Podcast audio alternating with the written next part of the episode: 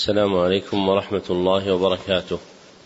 الحمد لله الذي صير الدين مراتب ودرجات وجعل للعلم به أصولا ومهمات، وأشهد أن لا إله إلا الله حقا، وأشهد أن محمدا عبده ورسوله صدقا. اللهم صل على محمد وعلى آل محمد كما صليت على إبراهيم وعلى آل إبراهيم إنك حميد مجيد. اللهم بارك على محمد وعلى آل محمد كما باركت على إبراهيم وعلى آل إبراهيم إنك حميد مجيد.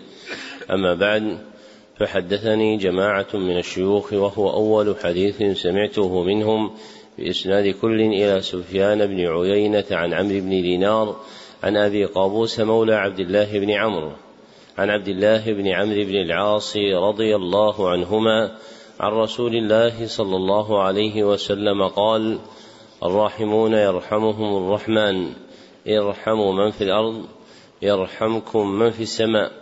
ومن آكد الرحمة رحمة المعلمين بالمتعلمين في تلقينهم أحكام الدين وترقيتهم في منازل اليقين.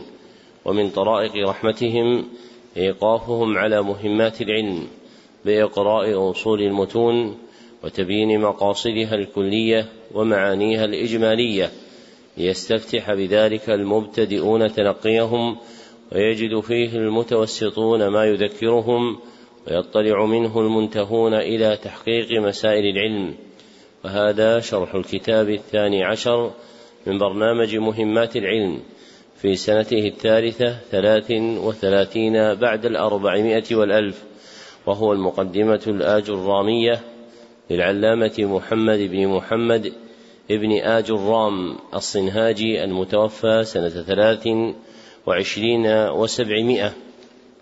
وآجُرُّوم بفتح الهمزة وضم الجيم وتشديد الراء مفتوحة، كما هو المعروف في لسان البربر، وبه ضبطه أحد علمائهم وهو علي بن سليمان الدمنتي في شرح أشهر غرة الأنوار، وذكر أن من خالفه لم يعرف لغة البربر، وهو في لسانهم إلى اليوم محرفا إلى آكُرُّوم، أي الرجل الصالح.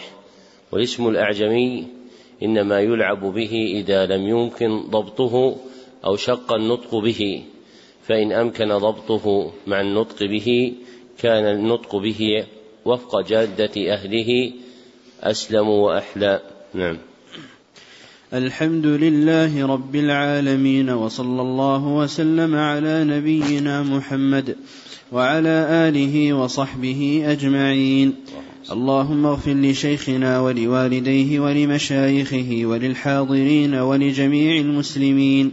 أما بعد، قال العلامة ابن آجُرُّوم رحمه الله تعالى في المقدمة الآجرومية: بسم الله الرحمن الرحيم. الكلام هو اللفظ المركب المفيد بالوضع. لما كان متعلق علم النحو هو الكلام، درج النحاة على استفتاح مصنفاتهم ببيان معناه، وقد عرفه المصنف رحمه الله مريدا بيان معناه الاصطلاحي، فقال: الكلام هو اللفظ المركب المفيد بالوضع. فله عندهم كما ذكر المصنف 4 شروط، أولها أن يكون لفظا، واللفظ الصوت المشتمل على حرف فأكثر من الحروف الهجائية، الصوت المشتمل على حرف فأكثر من الحروف الهجائية، وخصوه بالمستعمل منها وهو الدال على معنى، نحو زيد، دون المهمل وهو ما لا يدل على معنى فهو غير مراد عندهم، نحو ديز وهو مقلوب زيد. فأل في اللفظ عند النحاة عهدية يراد بها جنس خاص من الألفاظ، وهي الألفاظ المستعملة الدالة على معنى، ويسمى اللفظ المستعمل قولا. أما اللفظ المهمل فلا يسمى قولا. وثانيها أن يكون مركبا، والتركيب اصطلاحا هو ضم كلمة إلى أخرى، فأكثر ضم كلمة إلى أخرى فأكثر، ولا يريدون مطلق التركيب بل يريدون تركيبا مخصوصا، وهو ضم كلمة إلى أخرى على وجه يفيد. فأل في قولهم المركب عهدية أيضا، لأنهم يريدون المفيد دون غيره، وهو المسمى عندهم مسندا. وثالثها أن يكون مفيدا، وهو ما يتم به المعنى ويحسن السكوت عليه من المتكلم، ما يتم به المعنى ويحسن السكوت عليه من المتكلم. ورابعها أن يكون موضوعا باللسان العربي، أي مجعولا على معنى تعرفه العرب في لسانها، أي مجعولا على معنى تعرفه العرب في لسانها.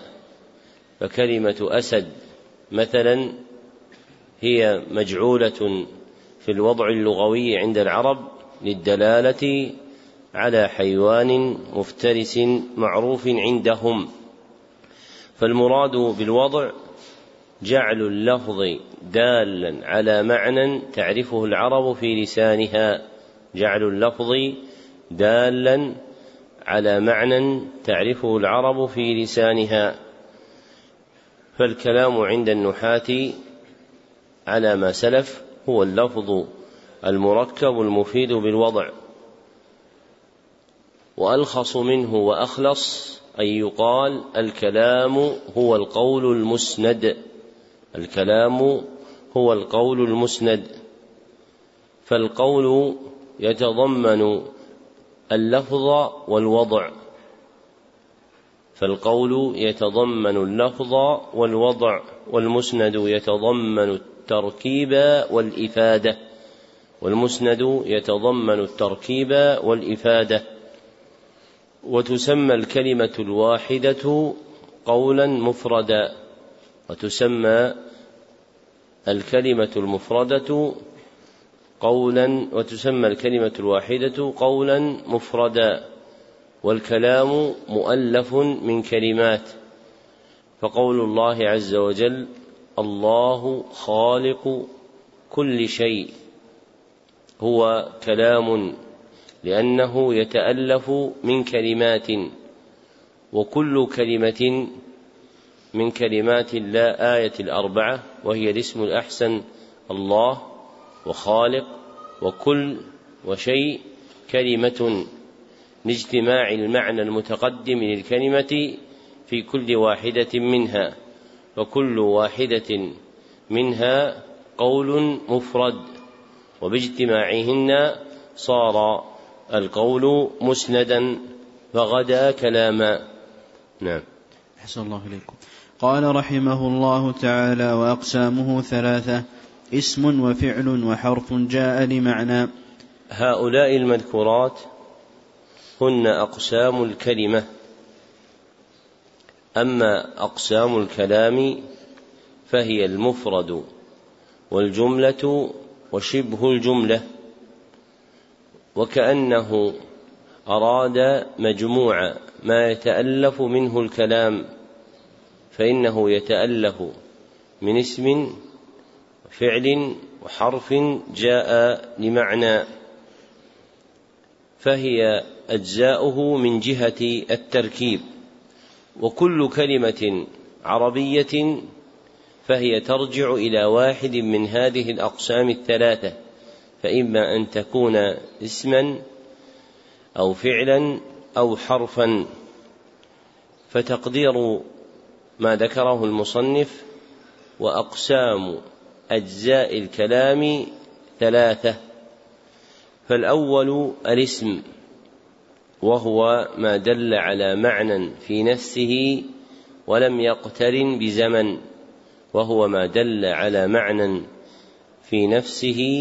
يقترن بزمن، والثاني الفعل، وهو ما دل على معنى في نفسه واقترن بزمن ماض أو حاضر أو مستقبل، نحو أنفق وينفق وأنفق. والثالث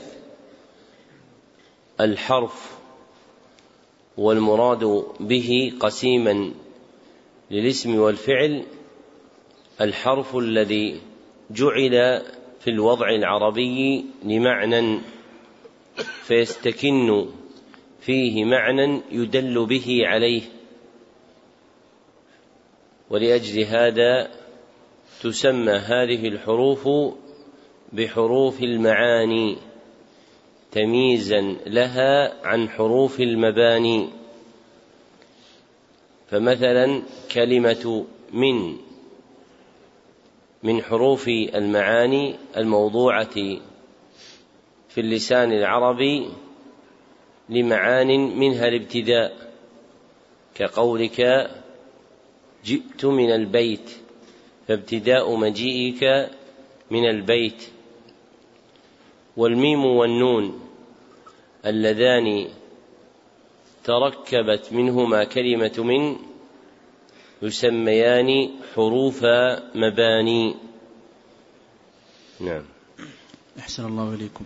قال رحمه الله تعالى: فالاسم يعرف بالخفض والتنوين ودخول الألف واللام عليه وحروف الخفض، وهي من وإلى وعن وعلى وفي ورب وحتى وحاشا ومذ ومنذ، والباء والكاف واللام، وحروف القسم وهي الواو والباء والتاء. لما بين المصنف رحمه الله حقيقة الكلام وأقسامه، شرع يذكر العلامات التي يتميز بها كل قسم من أقسام الكلمة عن غيره، وابتدأ ببيان علامات الاسم، ثم أتبعها بعلامات الفعل، ثم ختم بعلامات الحرف. فذكر أولا علامات أربع تميز الاسم من الفعل والحرف، وهي أدلة اسمية الكلمة، فإذا وجد واحد منها كان دليلا صادقا أن تلك الكلمة هي اسم. فأولها الخفض، وهي عبارة الكوفيين، ويسميه البصريون جرا، والمراد به الكسرة التي يحدثها العامل أو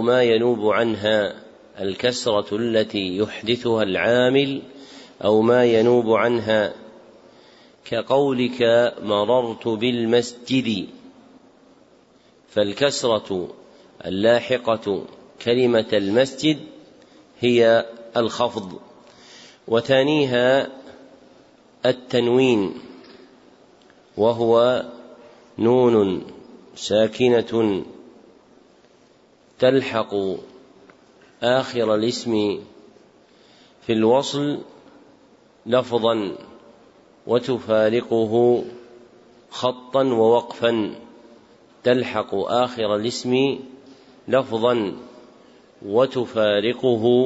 خطا ووقفا، ويدل عليها بتكرار الحركة، فيجعل على الاسم ضمتان أو فتحتان أو كسرتان، كقولك مررت بمحمد، فالكسرتان المجعولتان على الدال يسميان تنوينا. وثالثها دخول ال على الكلمة، دخول ال على الكلمة فتكون في أولها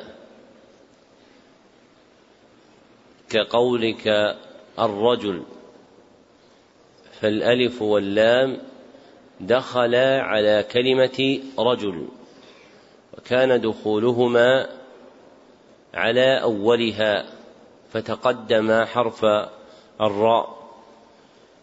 وأشار المصنف إلى هذه العلامة بقوله ودخول الألف واللام. والمتقرر عند أهل العربية أن الكلمة المكونة من حرفين فأكثر ينطق بمسماها لا باسمها، فيقال في الباء واللام بل، ولا يقال الباء واللام. ونظير هذا أن يقال في قوله ودخول الألف واللام دخول ال. والمستحسن في هذه العلامة أن يقال عوضا عنها كما ذكره السيوطي في همع الهوامع دخول أداة التعريف، دخول أداة التعريف لأمرين: أحدهما لاختلاف النحاة في المعرف في ال، أهو الألف واللام معا أم الألف فقط أم اللام فقط، وثانيهما لتندرج أم الحميرية التي تقع موقع ال عند حمير، فإن حمير يقولون عوض الرجل أم رجل، وهي لغة صحيحة، ورويت في حديث مشهور عند أبي داود وغيره: ليس من أم بر أم صيام في أم سفر، وهو ضعيف بهذا اللفظ. وشواهد هذه اللغة في شعر العرب كثيرة، فلأجل هذين الأمرين فالمقدم أن يقال في هذه العلامة دخول أداة التعريف عليه. ورابعها دخول حرف الخفض عليها، دخول حرف الخفض عليها. والمراد بحرف الخفض ما يوجب الخفض من الحروف، ما يوجب الخفض من الحروف، ومنه على في قوله تعالى: على الله توكلنا، فإن على حرف خفض دخل على الاسم الأحسن الله فأوجب خفضه، وظهرت علامته وهي الكسرة.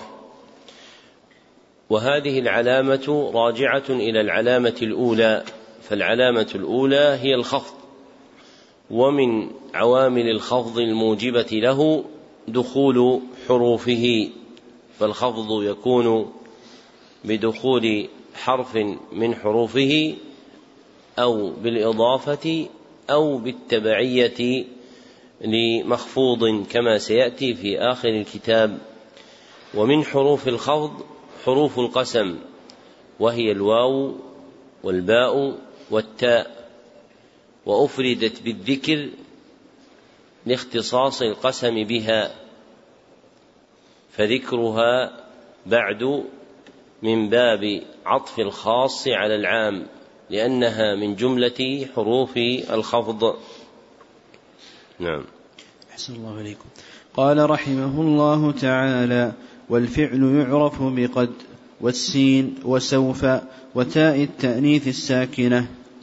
ذكر المصنف رحمه الله 4 علامات تميز الفعل عن الاسم، وهي عن الاسم والحرف، وهي أدلة فعلية الكلمة، أولها دخول قد الحرفية على الكلمة، دخول قد الحرفية على الكلمة، وتدخل على الماضي والمضارع كدخولها على كلمة أفلح في قوله تعالى قد أفلح من زكاها، ودخولها على كلمة يعلم في قوله تعالى قد يعلم الله، وتقييد قد بكونها الحرفية احتراز من قد الإسمية التي بمعنى حسب كقولك قد زيد درهم، أي حسب زيد درهم فإنه يكفيه. فالعلامة المرادة للفعل هي قد الحرفية، هي قد الحرفية لا الإسمية. وثانيها وثالثها دخول السين وسوف عليه، دخول السين وسوف عليه، ويختصان بالفعل المضارع كدخول السين على كلمة يقول في قوله تعالى سيقول السفهاء، ودخول سوف على كلمة يؤتي في قوله تعالى سوف يؤتيهم أجورهم. ورابعها دخول تاء التانيث الساكنة، دخول تاء التأنيث الساكنة عليه، وتختص بالفعل الماضي دون غيره فتلحق آخرة، فتلحق آخرة كدخولها على كلمة قال في قوله تعالى قالت رب ابن لي عندك بيتا في الجنة. وخصت تاء التأنيث بالذكر دون سائر التاءات لخفتها، وألحقت بها غيرها من التاءات تبعا لها، فالتاءات التي تدل على فعلية الكلمة هي تاء الفاعل في قولك تبت، وتاء المخاطب أو المخاطبة نحو تبت أو تبتي، وتاء التأنيث الساكنة التي ذكرها المصنف، فهن ثلاث تاءات.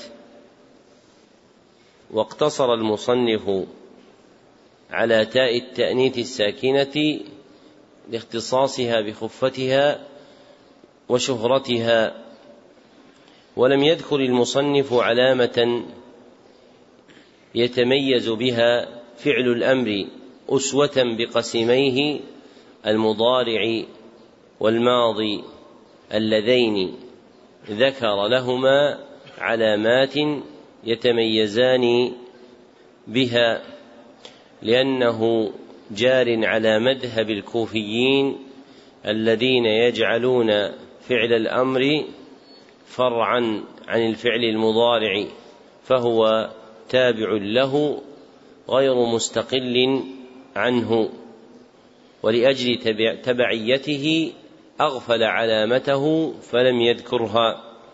والصحيح أن فعل الأمر مستقل بنفسه، وعلامته دلالته على الطلب، ودخول ياء المخاطبة أو نون التوكيد عليه دلالته على الطلب، ودخول ياء المخاطبة أو نون التوكيد عليه. نعم. أحسن الله إليكم. قال رحمه الله تعالى: والحرف ما لا يصلح معه دليل الاسم ولا دليل الفعل. ذكر المصنف رحمه الله علامة واحدة تميز الحرف عن الاسم والفعل، وهي دليل حرفية الكلمة، وتلك العلامة عدمية لا وجودية، فعلامة الحرف أنه لا يصلح معه شيء من العلامات المتقدمة للاسم أو الفعل. والمراد بالصلاحية صحة تركيب الكلام في لغة العرب، صحة تركيب الكلام في لغة العرب. ومنه هل في قوله تعالى هل أتى على الإنسان حين من الدهر، فكلمة هل حرف لأنه لا يصلح معها شيء من العلامات المتقدمة للاسم ولا للفعل، فلما فقدت علامات الاسم والفعل علم أن هذه الكلمة هي حرف. ومن ملح الملحة للحريري قوله والحرف ما ليست له علامة فقس على قولي تكن علامة. تكن علامة في إيش؟ لا مو في النحو، في النحو بمسألة واحدة، لا تكن علامة يعني في تمييز الحرف عن غيره. نعم. أحسن الله عليكم. قال رحمه الله تعالى: باب الإعراب. الإعراب هو تغيير أواخر الكلم لاختلاف العوامل الداخلة عليها لفظا أو تقديرا. لما بين المصنف رحمه الله متعلق النحو وهو الكلام ذكر هنا حكمه، فإن المقصود عند النحاة بيان الأحكام التي تجري على الكلام، بيان الأحكام التي تجري على الكلام، والتي أشاروا إليها بقولهم باب الإعراب. والإعراب عند النحاة مقيد بثلاثة أمور، أولها أنه تغيير، والمراد به الانتقال بين علامات الإعراب الآتي ذكرها، الانتقال بين علامات الإعراب الآتي ذكرها.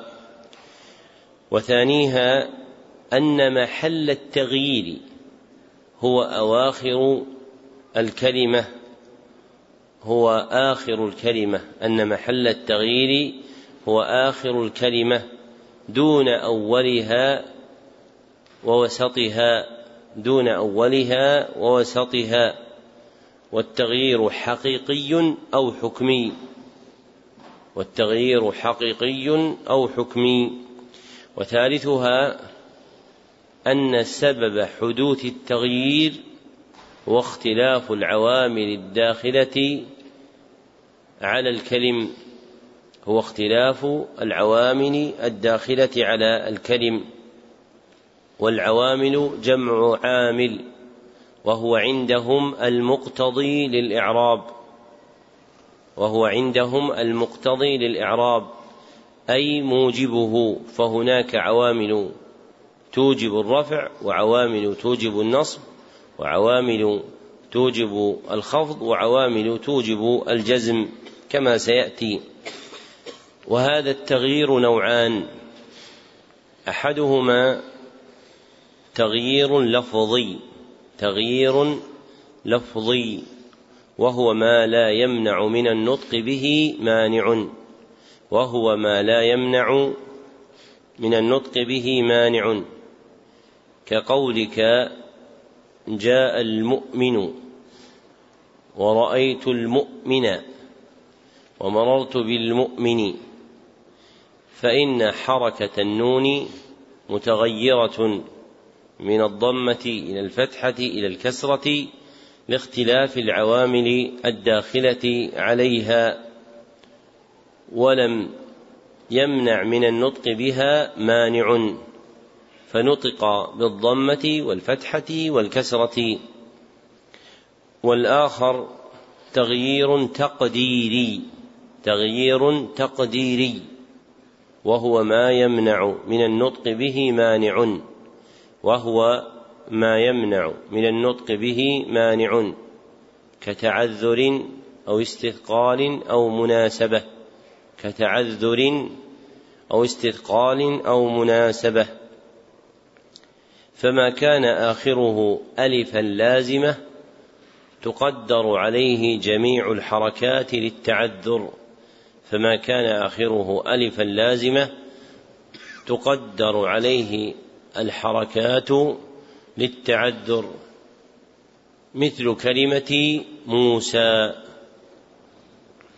وما كان آخره واوا أو ياء لازمة تقدر عليه الضمة والكسرة للثقل، فلا تظهر عليه، تقدر عليه الضمة والكسرة للثقل فلا تظهر عليه، وتظهر عليه الفتحة فقط، مثل كلمة المزكي. وما كان مضافا إلى ياء المتكلم تقدر عليه جميع الحركات لاشتغال المحل بحركة المناسبة، وما كان مضافا إلى ياء المتكلم تقدر عليه جميع الحركات لاشتغال المحل بحركة المناسبة، مثل كلمة كتابي، فياء المتكلم تناسبها حركة الكسرة التي تسبقها، فالمحل مشغول بها. فمثلا إذا قلت جاء موسى، فموسى حكمه الرفع ولم تظهر علامته وهي الضمة، ليش؟ للتعذر. ولماذا التعذر؟ لأن آخره ألف لازمة. وإذا قلت جاء المزكي، فالمزكي حكمه الرفع ولم تظهر عليه حركته وهي الضمة، ليش؟ للثقل، لأن آخره ياء لازمة. وإذا قلت جاء غلامي، فغلامي حكمه الرفع ولم تظهر حركته لاشتغال المحل بحركة المناسبة، فإن المناسب للميم الكسر لمجيئها قبل ياء المتكلم. نعم. أحسن الله إليكم. قال رحمه الله تعالى: وأقسامه أربعة: رفع ونصب وخفض وجزم. فللأسماء من ذلك الرفع والنصب والخفض ولا جزم فيها، وللأفعال من ذلك الرفع والنصب والجزم ولا خفض فيها. ذكر المصنف رحمه الله أن أقسام الإعراب أربعة، وعدها بقوله رفع ونصب وخفض وجزم، ولكل واحد منها علامات سيذكرها إن شاء الله فيما يستقبل. والرفع هو تغيير يلحق آخر الاسم، تغيير يلحق آخر الاسم والفعل المضارع الذي لم يتصل بآخره نون الإناث أو نون التوكيد، تغيير يلحق آخر الاسم والفعل المضارع الذي لم يتصل بآخره نون الإناث أو نون التوكيد لدخول عامل ما، وعلامته الضمة أو ما ينوب عنها، والنصب هو تغيير يلحق آخر الاسم والفعل المضارع الذي لم يتصل بآخره نون الإناث أو نون التوكيد لدخول عامل ما، وعلامته الفتحة أو ما ينوب عنها، والخفض هو تغيير يلحق آخر الاسم فقط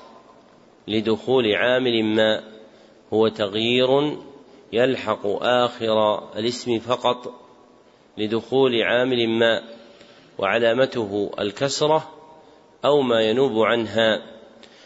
والجزم تغيير يلحق آخر الفعل المضارع الذي لم يتصل بآخره نون الإناث أو نون التوكيد لدخول عامل ما، وعلامته السكون أو ما ينوب عنها. وهذه الأقسام الأربعة على ثلاثة أنواع، أحدها مشترك بين الأسماء والأفعال، وهو الرفع والنصب، فتجد الاسم والفعل تارة مرفوعا وتارة منصوبا. والثاني مختص بالأسماء فقط، وهو الخفض، الذي يسمى أيضا بالجر، فلا تعلق له بالأفعال أبدا، ولا يمكن أن تجد فعلا مخفوضا. والثالث مختص بالأفعال فقط، وهو الجزم، فلا تعلق له بالأسماء، ولا يمكن أن يأتي اسم مجزوم. وليس من هذه الأقسام شيء للحروف، لأنها جميعا مبنية، والمبني عندهم ما لا يتغير آخره مع تغير دخول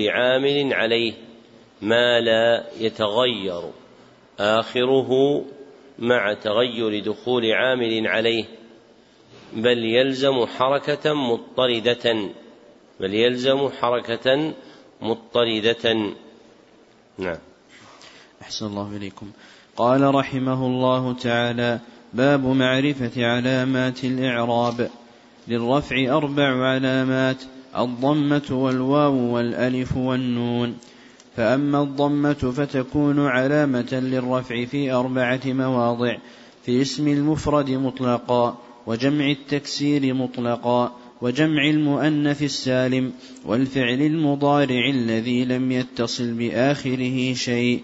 وأما الواو فتكون علامة للرفع في موضعين: في جمع المذكر السالم، وفي الأسماء الخمسة، وهي أبوك وأخوك وحموك وفوك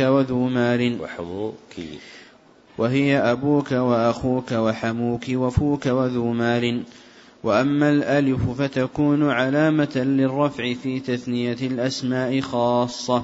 وأما النون فتكون علامة للرفع في الفعل المضارع إذا اتصل به ضمير تثنية أو ضمير جمع أو ضمير المؤنثة المخاطبة. لما بين المصنف رحمه الله حقيقة الإعراب وأنواعه وقسمة تلك الأنواع، أتبعها بباب في معرفة علامات الإعراب، ذكر فيه أن لكل قسم من أقسام الإعراب التي تقدمت علامات يتميز بها عن غيره، وابتدأ ذلك بالرفع، فذكر أن للرفع أربع علامات، هي الضمة والواو والألف والنون. والأصل في علامات الرفع الضمة، فهي أم الباب، وما عداها نائب عنها. فالرفع له أربع علامات: واحدة أصلية هي الضمة، وثلاث فرعية وهي الواو والألف والنون. فالعلامة الأولى وهي الضمة تكون علامة للرفع في أربعة مواضع: الأول الاسم المفرد، والمراد به هنا ما ليس مثنى ولا مجموعا ولا من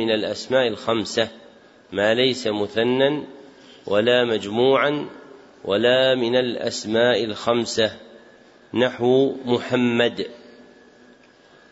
ومنه قوله تعالى: محمد رسول الله، فمحمد في الآية اسم مرفوع، وعلامة رفعه الضمة.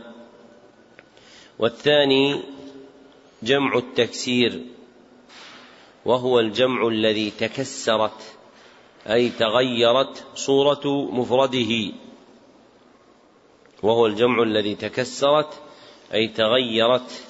صورة مفرده نحو رجال جمع رجل، فإن صورة المفرد فيه تغيرت بزيادة الألف بعد الجيم، ومنه قوله تعالى من المؤمنين رجال، فرجال اسم مرفوع وعلامة رفعه الضمة لأنه جمع تكسير، والثالث جمع المؤنث السالم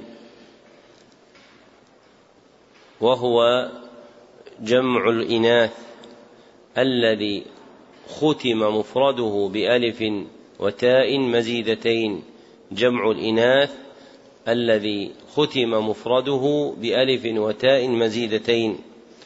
وأضيف هذا الجمع إلى التأنيث لأن مفرده مؤنث، وأضيف إلى السلامة لأن المفرد فيه سلم من التغيير، ومنه المؤمنات في قوله تعالى إذا جاءكم المؤمنات، إذا جاءكم المؤمنات، فالمؤمنات اسم مرفوع وعلامة رفعه الضمة لأنه مؤنث سالم.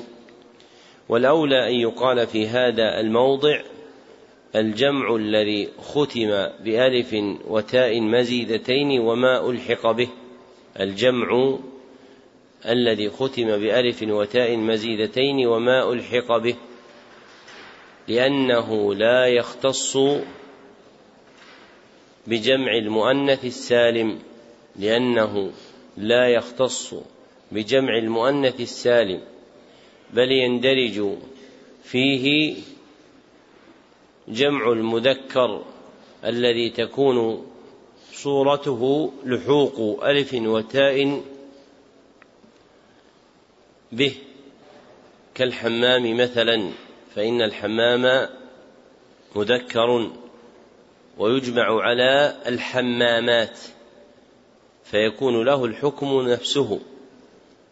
وقولنا وما ألحق به أي ما جعل له حكمه وليس جمعا، ما جعل له حكمه وليس جمعا، مثل عرفات، مثل عرفات، فإنها ليست جمعا وهي مختومة بألف وتاء وأعطيت حكم هذا المحل، فالتعبير بقولنا المتقدم الجمع الذي ختم بألف وتاء مزيدتين وما ألحق به أولى لعمومه. والرابع الفعل المضارع الذي لم يتصل بآخره شيء من لواحقه، الفعل المضارع الذي لم يتصل بآخره شيء من لواحقه، ومنه كلمة يغفر في قول الله تعالى فيغفر لمن يشاء، فيغفر فعل مضارع مرفوع وعلامة رفعه الضمة لأنه لم يتصل به شيء من لواحقه، وشرطه ألا يتقدمه ناصب ولا جازم، وشرطه ألا يتقدمه ناصب ولا جازم كما سيأتي. ولواحق المضارع هي نون الإناث ونون التوكيد مخففة ومثقلة، وواو الجماعة، وألف الاثنين، وياء المخاطبة. وقيل نون الإناث معدولا عن نون النسوة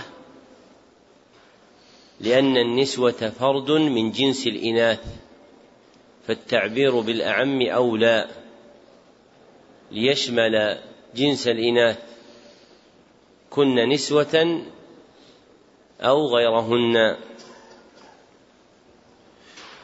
ثم ذكر المصنف العلامة الثانية وهي الواو، وتكون علامة للرفع في موضعين، الأول جمع المذكر السالم، وهو الجمع الذي ختم مفرده بواو ونون أو ياء ونون وما ألحق به. الجمع الذي ختم مفرده بألف ونون أو ياء ونون وما ألحق به، وأضيف إلى التذكير لأن مفرده مذكر، وإلى السلامة لأن المفرد فيه سلم من التغيير، نحو المؤمنون جمع مؤمن، ومنه قوله تعالى ولما رأى المؤمنون. فالمؤمنون اسم مرفوع وعلامة رفعه الواو لأنه جمع مذكر سالم. والثاني الأسماء الخمسة، وهي أبوك وأخوك وحموك وفوك وذو مال. والحمو اسم لقرابة المرأة من جهة زوجها، اسم لقرابة المرأة من جهة زوجها، فإذا أضيف إلى الكاف فهي بكسرها، فيقول حموك لأنها قرابة تتعلق بالمرأة من جهة زوجها. وربما أطلق أيضا على قرابة الرجل من جهة زوجته، فيسوغ فتح كافها فيقال حموك، لكن الأشهر كسرها، فهو في الأصل موضوع لقرابة المرأة فتكون الإضافة إليها. وذو وهو خامسها لا تختص إضافته للمال كما فعل المصنف فقال ذو مال، بل كيفما أضيف بمعنى صاحب كان بمعناه، ولو مثل المصنف بقوله وذو علم أو وذو خير لكان أولى، لأنه أنسب للمقام، فالمقام مقام تعليم وخير وليس مقام تذكير بالمال. وهذه الأسماء الخمسة ترفع بالواو، نحو أبونا في قوله تعالى وأبونا شيخ كبير، فأبو اسم مرفوع وعلامة رفعه الواو لأنه من الأسماء الخمسة. والعلامة الثالثة من علامات الرفع هي الألف، وتكون علامة للرفع في موضع واحد وهو تثنية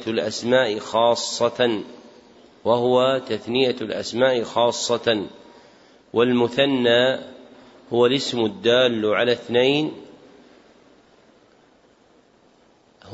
الدال على اثنين الذي لحق آخر مفرده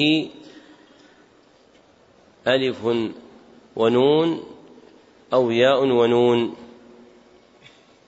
نحو رجلان مثنى رجل، ومنه قوله تعالى قال رجلان، فرجلان اسم مرفوع وعلامة رفعه الألف لأنه مثنى.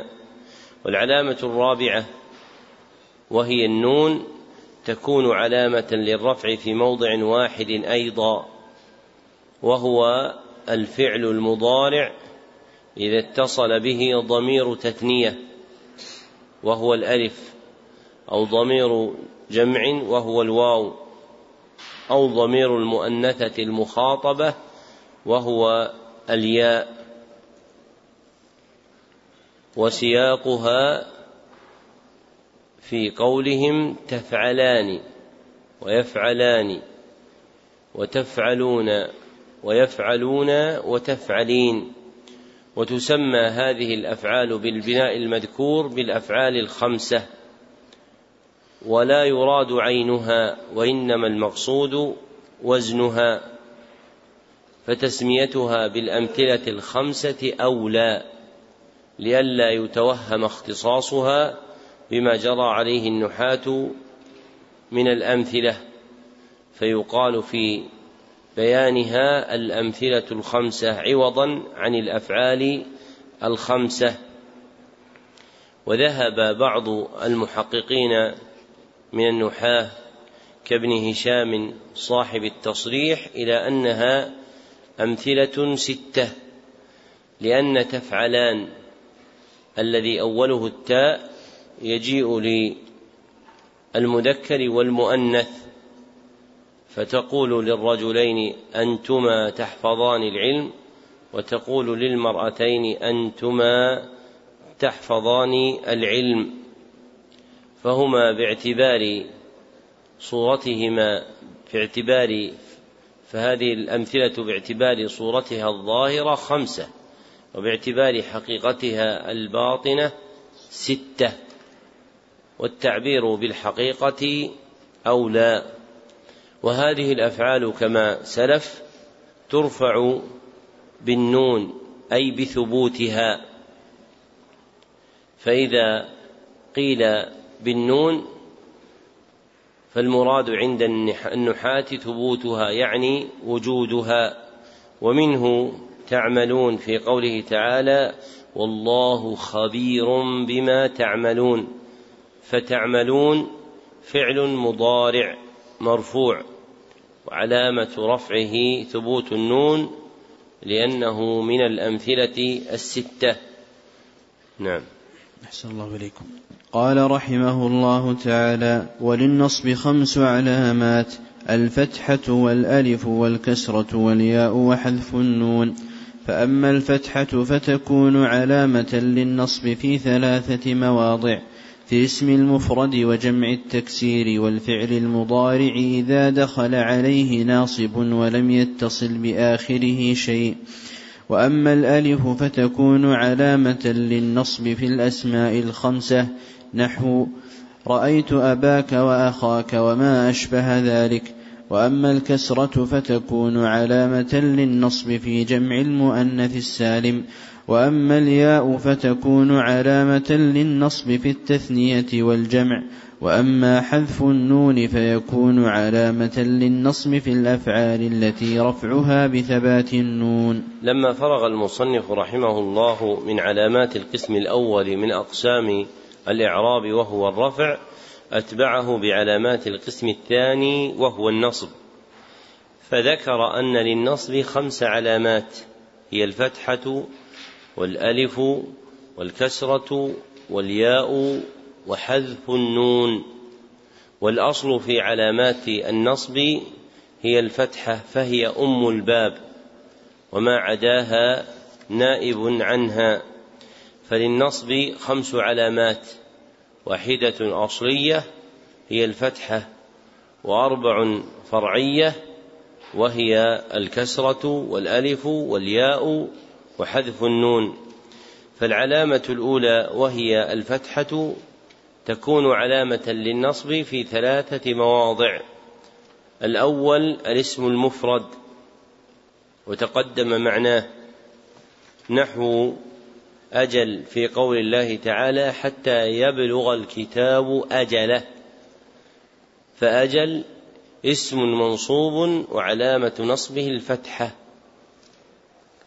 والثاني جمع التكسير وتقدم معناه نحو القواعد في قول الله تعالى وإذ يرفع إبراهيم القواعد، فالقواعد اسم منصوب وعلامة نصبه الفتحة لأنه جمع تكسير.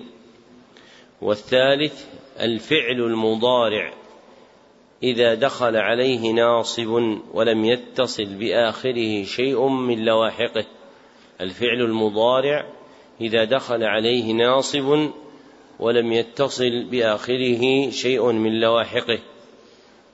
والمراد بالناصب عوامل النصب، وهي حروفه وعدتها 10 سيذكرها المصنف في باب الأفعال، نحو نبرح في قول الله تعالى لن نبرح، فنبرح فعل مضارع منصوب وعلامة نصبه الفتحة. والعلامة الثانية وهي الألف تكون علامة للنصب في موضع واحد في الأسماء الخمسة، نحو رأيت أباك وأخاك وحماك وفاك وذا علم. فأبى وأخا وحما وفا وذا كلها أسماء منصوبة، وعلامة نصبها الفتحة نيابة، وعلامة نصبها الألف نيابة عن الفتحة، لأنها من الأسماء الخمسة. والعلامة الثالثة وهي الكسرة تكون علامة للنصب في موضع واحد في جمع المؤنث السالم، وتقدم معناه، ومنه المسلمات في قول الله تعالى إن المسلمين والمسلمات.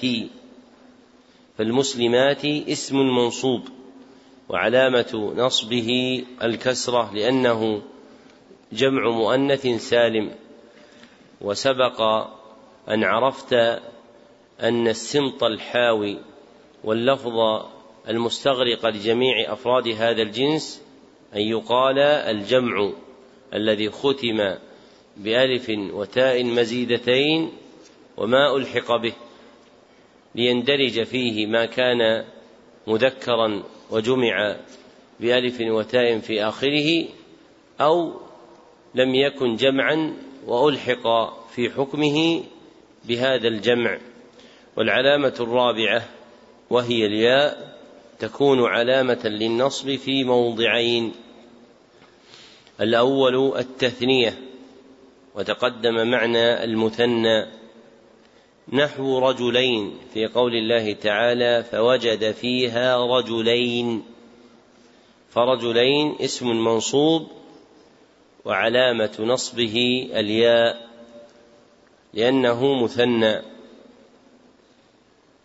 والثاني جمع المذكر السالم، جمع المذكر السالم، فأل في قول المصنف الجمع عهدية يراد بها جمع المذكر السالم دون غيره، وتقدم معناه، مثل المحسنين في قول الله تعالى والله يحب المحسنين.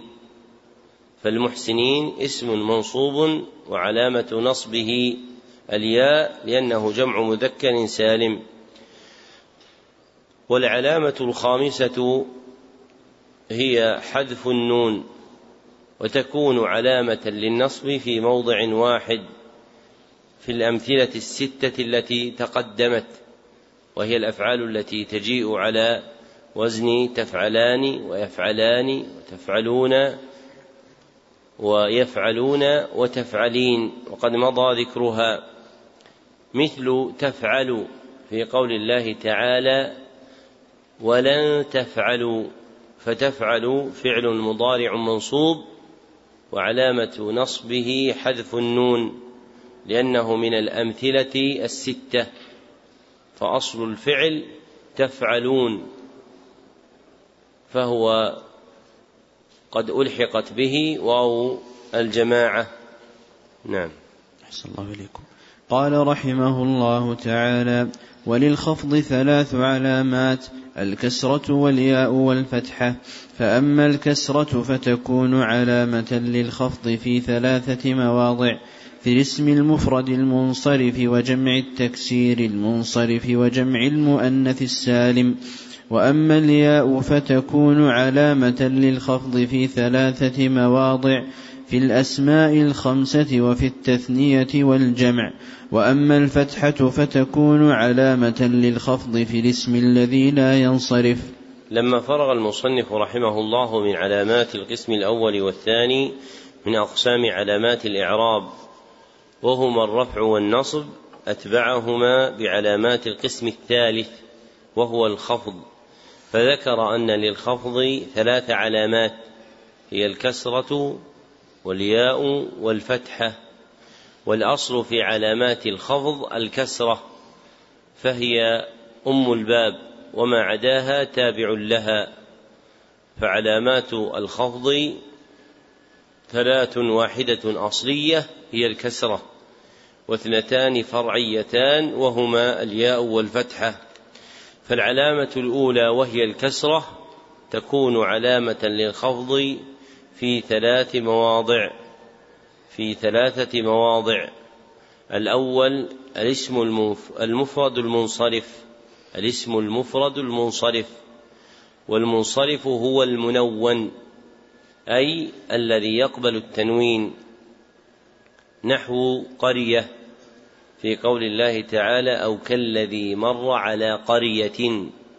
فقرية اسم مخفوض وعلامة خفضه الكسرة، وهو منصرف للحوق التنوين له. والثاني جمع التكسير المنصرف، وتقدم معنى جمع التكسير ومعنى المنصرف، نحو رجال في قول الله تعالى وأنه كان رجال من الإنس يعوذون برجال من الجن. فرجال في قوله برجال اسم مخفوض وعلامة خفضه الكسرة، وهو منصرف للحوق التنوين به، وهو جمع تكسير. والثالث جمع المؤنث السالم، وتقدم معناه، مثل العاديات في قوله تعالى والعاديات ضبحا. فالعاديات اسم مخفوض وعلامة خفضه الكسرة لأنه جمع مؤنث سالم. ولم يشترط المصنف في جمع المؤنث السالم ألا يكون منصرفا كما اشترطه في المفرد وجمع التكسير، لأن جمع المؤنث السالم لا يكون إلا منصرفا، فكل جمع مؤنث سالم فهو منصرف. وسبق عرفت أن الأولى في هذا المحل أن يقال الجمع المختوم بألف وتاء مزيدتين وما ألحق به، ليشمل جمع المؤنث السالم وغيره مما له الحكم نفسه. والعلامة الثانية وهي الياء، تكون علامة للخفض في ثلاثة مواضع. الأول الأسماء الخمسة التي تقدمت، فتقول مررت بأبيك وأخيك وذي علم وأخذت فألك من فيك، وتقول للمرأة تستري من حميك. فأبي وأخي وذي وفي وحمي أسماء مخفوضة وعلامة خفضها الياء لأنها من الأسماء الخمسة. والثاني التثنية، وتقدم معناها، مثل غلامين في قوله تعالى فكان لغلامين. فغلامين اسم مخفوض وعلامة خفضه الياء لأنه مثنى. والثالث جمع المذكر السالم، فأل في قول المصنف الجمع عهدية، المراد بها جمع المذكر السالم دون غيره، مثل المؤمنين في قوله تعالى بالمؤمنين رؤوف رحيم. فالمؤمنين اسم مخفوض وعلامة خفضه الياء لأنه جمع مذكر سالم. والعلامة الثالثة وهي الفتحة، تكون علامة للخفض في موضع واحد، وهو الاسم الذي لا ينصرف، أي الاسم الذي لا يدخله التنوين. والأصل في الأسماء أنها منصرفة إلا أن يوجد مانع يمنع الصرف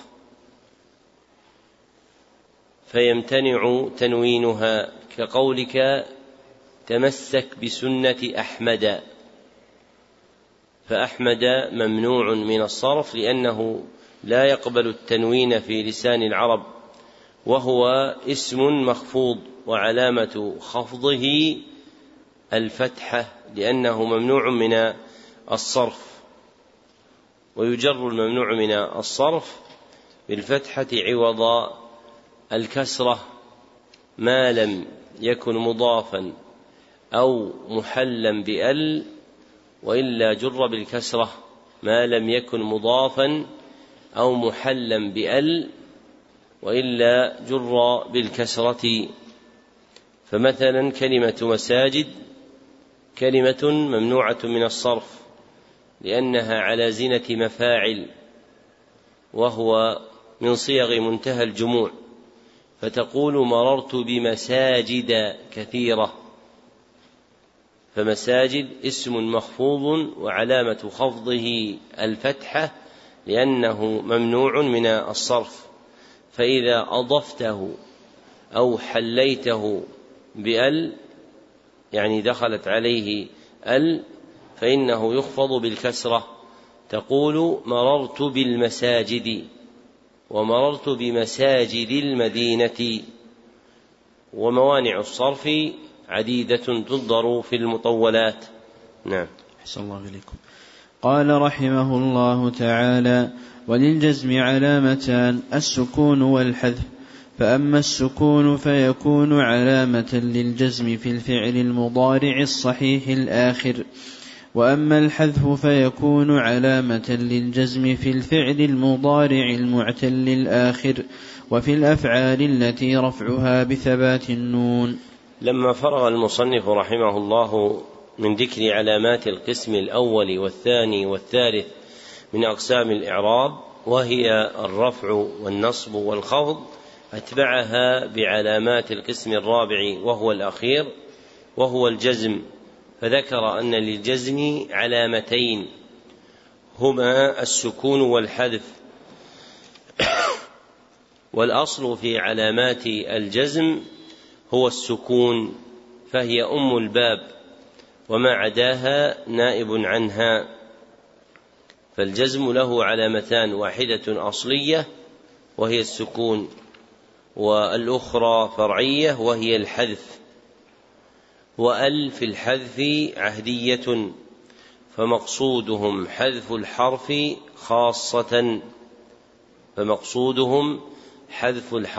خاصة، لأن الجزم كله حذف، ومنه حذف الحركة وهي السكون، ومنه حذف الحرف، فيكون المراد بقوله والحذف أي حذفا مخصوصا يراد به حذف الحرف. فالعلامة الأولى وهي السكون تكون علامة للجزم في موضع واحد وهو الفعل المضارع الصحيح الآخر إذا دخل عليه جازم، والفعل المضارع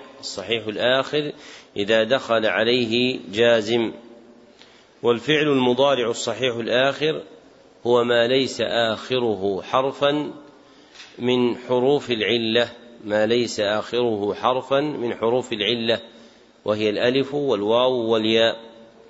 والمراد بالجازم عوامل الجزم وهي أدواته، وعدتها 18 سيذكرها المصنف في باب الأفعال، نحو يلد ويولد في قوله تعالى لم يلد ولم يولد.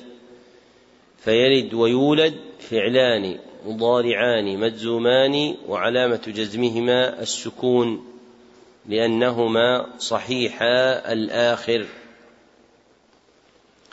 وشرطه ألا يكون من الأمثلة 6 لأن لها إعرابا يختص بها كما سيأتي. والعلامة الثانية وهي الحذف تكون علامة للجزم في موضعين، الأول الفعل المضارع المعتل الآخر، وسبق أن عرفت أنه هو الفعل المضارع الذي آخره ألف أو واو أو ياء، فيجزم بحذف حرف العلة، وتبقى حركة الحرف السابق لحرف العلة، ومنه يتقي في قوله تعالى ومن يتقي ويصبر، فإن أصل الفعل يتقي آخره ياء، فلما جزم حذف حرف العلة فهو فعل مضارع مجزوم وعلامته حذف حرف العلة، وهو الياء. والثاني الأمثلة الستة المتقدم ذكر أوزانها، ومنه قوله تعالى: فإن لم تفعلوا، فقوله تفعل فعل مضارع مجزوم، وعلامة جزمه حذف النون لأنه من الأمثلة الستة. نعم. أحسن الله إليكم. قال رحمه الله تعالى: فصل. المعربات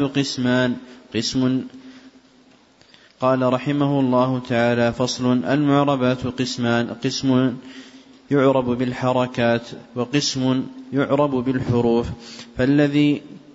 فالذي يعرب بالحركات أربعة أنواع: الاسم المفرد، وجمع التكسير، وجمع المؤنث السالم، والفعل المضارع الذي لم يتصل بآخره شيء، وكلها ترفع بالضمة وتنصب بالفتحة وتخفض بالكسرة وتلزم بالسكون.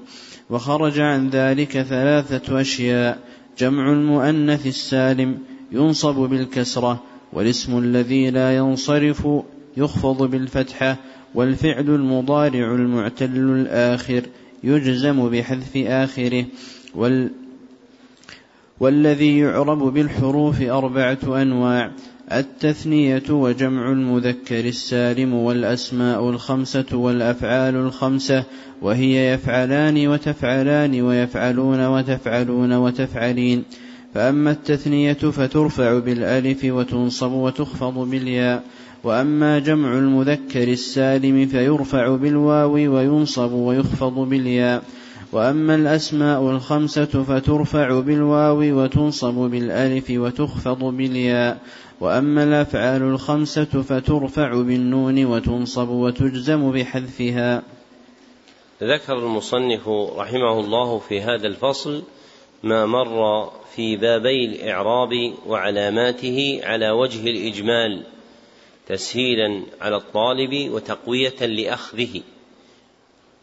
وبين أن المعربات قسمان: أحدهما يعرب بالحركات، وهي الضمة والفتحة والكسرة والسكون، والآخر يعرب بالحروف، وهي الواو والألف والياء والنون والحذف. والسكون حركة وليست عدما، لأن العدم إنما هو وقف الكلمة عن الحكم عليها قبل دخول عوامل الإعراب، فالكلمات قبل دخول علامات الإعراب عليها موقوفة، أي لا يحكم عليها بشيء، فإذا دخلت عليها عوامل الإعراب حكم عليها بالرفع أو النصب أو الخفض أو الجزم. فالسكون حركة، لكن حركته هي علامة توقيف الكلمة عن الحكم، وهو السكون، وهي السكون. فالكلمات حال وقفها تكون ساكنة حتى يحكم عليها تبعا لعوامل الإعراب فتأخذ حكمها. وحذف النون حرف حكما، إذ كان هناك حرف حقيقة وهو النون ولكنه حذف، فعبارة المصنف مستقيمة، إذ جعل السكون في الحركات وجعل الحذف في الحروف باعتبار حقيقة كل. والذي يعرب بالحركات كما ذكر المصنف أربعة أنواع: الاسم المفرد، وجمع التكسير، وجمع المؤنث السالم، والفعل المضارع الذي لم يتصل بآخره شيء من لواحقه. وجميع المعربات بالحركات ترفع بالضمة وتنصب بالفتحة وتخفض بالكسرة، ويخفض الاسم منها بالكسرة ويجزم الفعل منها بالسكون. وخرج عن هذا الأصل ثلاثة أشياء: الأول جمع المؤنث السالم، فينصب بالكسرة لا الفتحة. والثاني الاسم الذي لا ينصرف أي لا ينون، فيخفض بالفتحة لا الكسرة. والثالث الفعل المضارع المعتل الآخر، فيجزم بحذف آخره لا السكون. والذي يعرب بالحروف أربعة أنواع: التثنية، وجمع المذكر السالم، والأسماء الخمسة، والأمثلة الستة. فأما التثنية فترفع بالألف وتنصب وتخفض بالياء، وأما جمع المذكر السالم فيرفع بالواو وينصب ويخفض بالياء، وأما الأسماء الخمسة فترفع بالواو وتنصب بالألف وتخفض بالياء، وأما الأمثلة الستة فترفع بالنون وتنصب وتجزم بحذفها. وهذه الجملة من كلام المصنف في بيان حقيقة الكلام وأقسامه وعلامات كل وأنواع الإعراب وأحكامه وعلاماته، جملة لا يستغني من أراد أن يفلح في النحو عن حفظها، فهي أساس ترفع عليه أعمدة النحو، فمن لم يحط بها حفظا لم يحكمها علما، فمن لم يحط بها حفظا لم يحكمها علما، فهي مفتاح النحو إذا أتقنه المتعلم ووعاه حفظا سهل عليه ما بعده، بمنزلة الضرب للقسمة في العمليات الحسابية، فإن من أتقن الضرب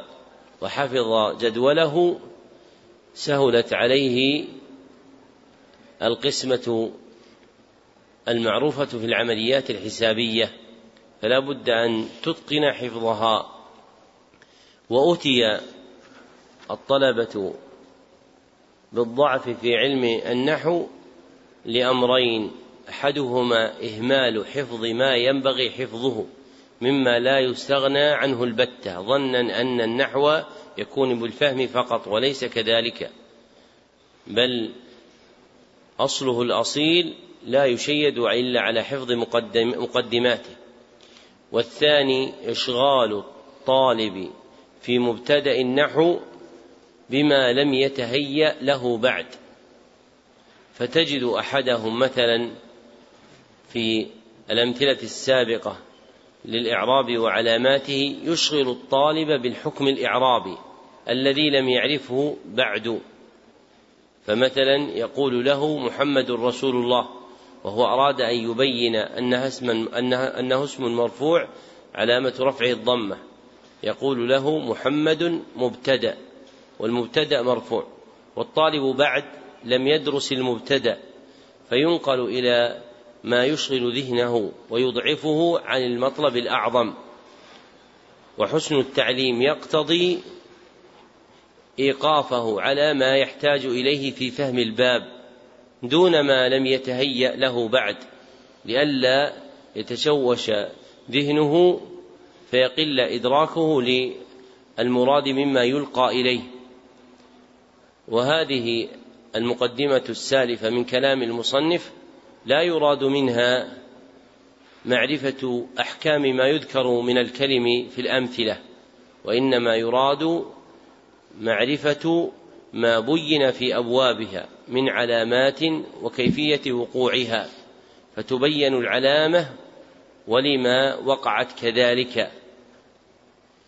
فمثلا قوله تعالى لغلامين، يقال إنه اسم مخفوض، وعلامة خفضه الياء لأنه مثنى، ولا يقال علامة مخفوضه لدخول حرف الخفض عليه إلى آخر ما ذكر آنفا، لأنه يشغل بشيء لم يتهيأ له بعد، فإذا سلك هذا في تعليم النحو صار سهلا ميسورا، وإذا غلط في تعليمه صار صعبا عسيرا ثقيلا على النفوس. يقال هذا في النحو وفي الفرائض، فإن من أوابد تعليمها التي تقضي على المتعلمين فيضعف إدراكهم لهذه العلوم أو تملها نفوسهم إدخالهم في أشياء لم يتهيأوا لها بعد، فلا بد أن يعرف المتعلم أن ما يجمع عليه قلبه هو المطلب المذكور في كلام المصنف دون ما زاد عنه، لئلا يتبلبل خاطره ويتشوش ذهنه بما يضعف إدراكه. نعم، أحسن الله إليكم. قال رحمه الله تعالى: باب الأفعال. الأفعال ثلاثة: ماض ومضارع وأمر، نحو ضرب يضرب اضرب، فالماضي مفتوح. ذكر المصنف رحمه الله في صدر هذا الباب قسمة الأفعال، وسبق أن عرفت أن الفعل ما دل على معنى في نفسه واقترن بزمن ماض أو حاضر أو مستقبل، فهو ثلاثة أقسام. أولها الفعل الماضي، وهو ما دل على حصول شيء قبل زمن التكلم، ما دل على حصول شيء قبل زمن التكلم، نحو أضاعوا في قوله تعالى: أضاعوا الصلاة. والقسم الثاني الفعل المضارع، وهو ما دل على حصول شيء في زمن التكلم وهو الحاضر أو بعده وهو المستقبل دون طلبه، ما دل على وقوع شيء على حصول شيء في زمن التكلم وهو الحاضر أو بعده وهو الزمن المستقبل دون طلبه. ومنه يحافظون في قول الله تعالى: والذين هم على صلواتهم يحافظون. والقسم الثالث فعل الأمر، وهو ما دل على حصول شيء بعد زمن التكلم مع طلبه، ما دل على حصول شيء بعد زمن التكلم أي في المستقبل مع طلبه، نحو أقم الصلاة في قول الله تعالى: أقم الصلاة لدلوك الشمس. والفعل المضارع الموضوع للمستقبل يشارك فعل الأمر، فإن الأمر موضوع للمستقبل لكن بينهما فرقا، وهو وجود الطلب في فعل الأمر دون الفعل المضارع. فمثلا قولك: سيأتي الله بالنصر يتعلق بالزمن المستقبل، وقولك: هات الكتاب يتعلق أيضا بالزمن المستقبل، لكن الأول خال من الطلب والثاني مقترن بالطلب، لهذا قال النحاة: إن للأمر علامة معنوية وهي دلالته على الطلب، أي التماس حصول شيء يراد. نعم، أحسن الله إليكم. قال رحمه الله تعالى: فالماضي مفتوح الآخر أبدا، والأمر مجزوم أبدا، والمضارع ما كان في أوله إحدى الزوائد الأربع التي يجمعها قولك أنيت، وهو مرفوع أبدا حتى يدخل عليه ناصب أو جازم. لما بين المصنف رحمه الله أقسام الأفعال أوضح أحكامها. فالماضي مفتوح الآخر أبدا، أي مبني على الفتح دائما، إما لفظا نحو حفظ، أو تقديرا نحو دعا وقالوا وسمعنا، فإنه يقدر على الفعل إذا كان آخره ألفا أو متصلا بواو الجماعة أو ضمير الرفع المتحرك. أما فعل الأمر فمبني على السكون دائما وعبارة المصنف في قوله والأمر مجزوم أبدا توافق مذهب الكوفيين الذين يرون أن الأمر معرب مجزوم لا مبني، لأنه عندهم تابع للمضارع وهو معرب، والصحيح أن الأمر مبني وبناؤه على السكون دائما، إما لفظا كما في قولك احفظ، أو تقديرا كما في أقبلن واسعى وافهما، فإنه يقدر على الفعل إذا اتصلت به نون التوكيد أو كان مضارعه معتل الآخر أو من الأمثلة الستة، ويبنى في الثاني على حذف حرف العلة، وفي الثالث على حذف النون. ويعلم بهذا أن الماضي والأمر حكمهما البناء دائما فهما مبنيان، وأما الفعل المضارع فإنه يدخله الإعراب كما سبق، فالفعل المضارع حكمه الإعراب وهو مرفوع أبدا حتى يدخل عليه ناصب أو جازم. وقول المصنف والمضارع ما كان في أوله إحدى الزوائد الأربع التي يجمعها قولك أنيت حشو في أثناء بيان أحكام الأفعال، وكان حقه التقديم عند ذكر أقسام الكلمة لأنه من علامات المضارع التي يتميز بها، فهذه الحروف يعرف بها كون الفعل مضارعا إذا كانت داخلة في تركيبه. ومعنى أنيت أدركت الأمر الذي أطلبه. نعم. أحسن الله إليكم. قال رحمه الله تعالى: فالنواصب عشرة، وهي أنولا وإذا وكي ولام الجحود وحتى، والجواب بالفاء والواو وأو. والجوازم 18، وهي لم ولما وألم وألما ولام لم. ولام الأمر والدعاء، ولا في النهي والدعاء، وإن وما ومن ومهما وإذما وأي ومتى وأيان وأين وأنا وحيثما وكيفما وإذا في الشعر خاصة. قرر المصنف رحمه الله كما سبق أن المضارع مرفوع ما لم يدخل عليه ناصب أو جازم، فاقتضى ذلك أن يبين عوامل النصب والجزم التي تدخل عليه، فساق هذه الجملة في النواصب والجوازم.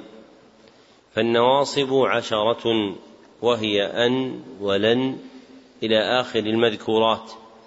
ولام كي تسمى عند النحاة لام التعليل، وأضيفت إلى كي لأنها تخلفها في إفادة التعليل، أي تقع موقعها، فتعوض عنها كي عند الحذف.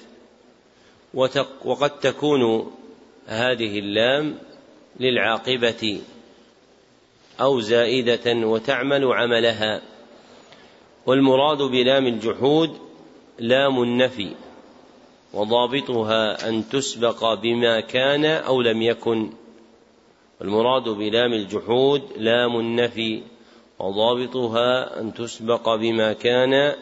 لم يكن. وقوله والجواب بالفاء والواو أراد بهما الفاء والواو الواقعتين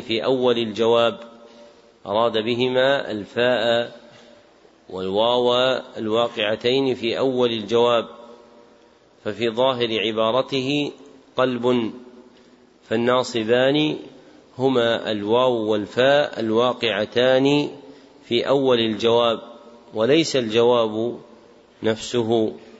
ويشترط في الفاء أن تكون للسببية أي دالة عليها، وفي الواو أن تكون للمعية أي المصاحبة. وإنما يكون المضارع في الجواب منصوبا بها إذا جاء بعد نفي أو طلب، وإنما يكون المضارع في الجواب منصوبا بها إذا جاء بعد نفي أو طلب، والطلب 8 أشياء هي الأمر والنهي والدعاء والاستفهام والعرض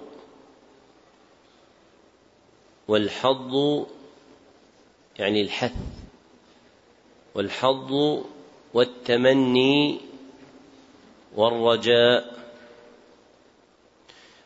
ويشترط في أو الناصبة أن تكون بمعنى إلا أو بمعنى إلى، ويشترط في أو الناصبة أن تكون بمعنى إلا أو بمعنى إلى.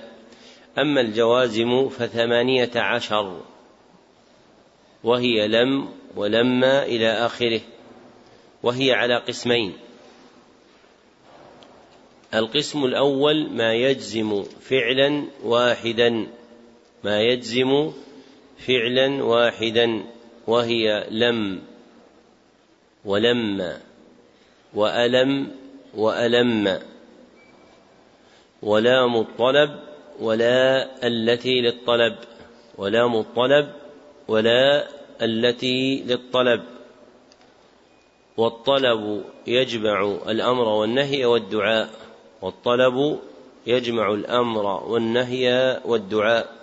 والقسم الثاني ما يجزم فعلين وهي بقية الجوازم،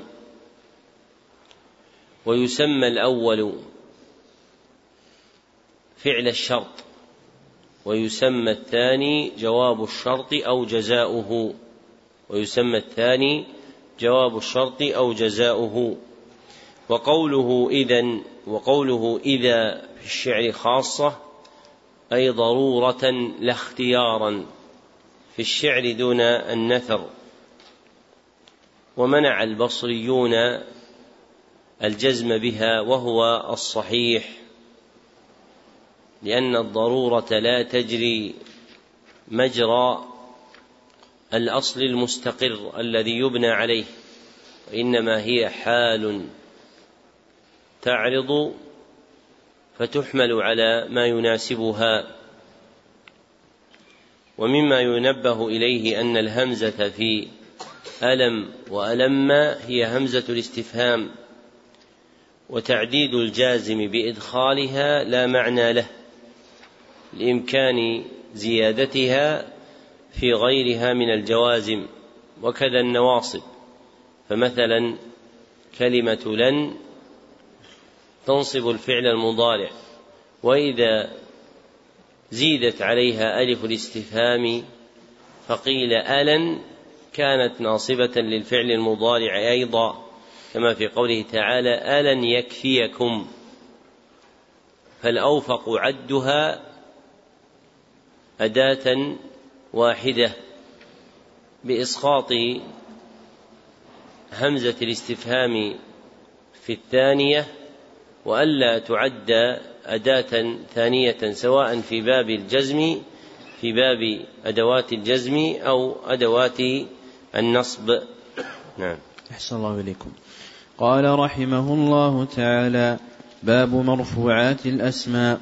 المرفوعات 7 وهي الفاعل والمفعول الذي لم يسم فاعله والمبتدأ وخبره واسم كان وأخواتها وخبر إن وأخواتها والتابع للمرفوع، وهو 4 أشياء: النعت والعطف والتوكيد والبدل. لما كانت الأفعال أوضح أحكاما وأقصر سياقا قدمها المصنف، ثم أتبعها ببيان أحكام الأسماء وسبق بيان معنى الاسم وذكر علاماته. وأهمل المصنف رحمه الله تعالى بيان حكم الحرف، فإنه بين حكم الفعل ثم شرع يبين أحكام الاسم ولم يذكر حكم الحرف. وتقدم أن حكم الحرف هو البناء، وأحكام الأسماء كما سلف هي الرفع والنصب والخفض ولا جزم فيها. وقد بين المصنف أفراد كل قسم مسرودة في 3 أبواب، هي باب مرفوعات الأسماء، وباب منصوبات الأسماء، وباب مخفوضات الأسماء.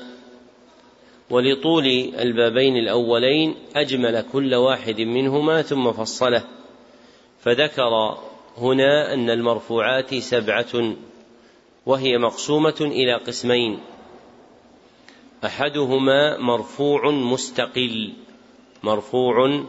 مستقل وهو الفاعل، والمفعول الذي لم يسمى فاعله، والمبتدأ والخبر، واسم كان وأخواتها، وخبر إن وأخواتها. والثاني مرفوع تابع وهو النعت والعطف والتوكيد والبدل، والفرق بينهما أن المرفوع المستقل لا يخرج عن الرفع أبدا، وأما المرفوع التابع فإنه يكون حسب متبوعه، فإن كان مرفوعا رفع، وإن كان منصوبا نصب، وإن كان مخفوضا خفض، كما سيعلم مما سيأتي. نعم. أحسن الله إليكم. قال رحمه الله تعالى: باب الفاعل. الفاعل هو الاسم المرفوع المذكور قبله فعله، وهو على قسمين، ظاهر ومضمر. فالظاهر نحو قولك قام زيد ويقوم زيد وقام الزيدان ويقوم الزيدان وقام الزيدون ويقوم الزيدون وقام أخوك ويقوم أخوك. والمضمر 12 نحو قولك ضربت وضربنا وضربت وضربت وضربتما وضربتم وضربتن وضرب وضربت وضربا وضربوا وضربنا. شرع المصنف رحمه الله يبين مرفوعات الأسماء واحدا، وابتدأ بأولها وهو الفاعل، فعرفه بقوله: الفاعل هو الاسم المرفوع المذكور قبله فعله، وهو مبني على 3 أصول. الأول أنه اسم، فلا يكون فعلا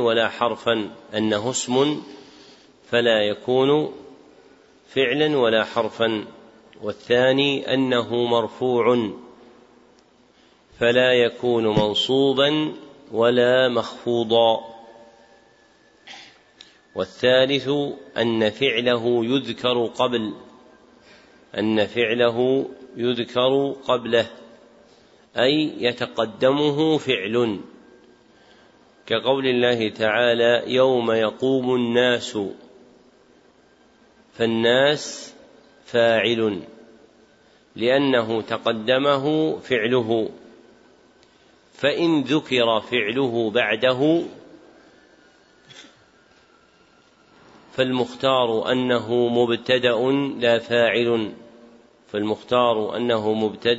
لا فاعل، كالاسم الأحسن في قوله تعالى: والله يريد، فالاسم الأحسن هنا ليس فاعلا، وإنما هو مرفوع على الابتداء.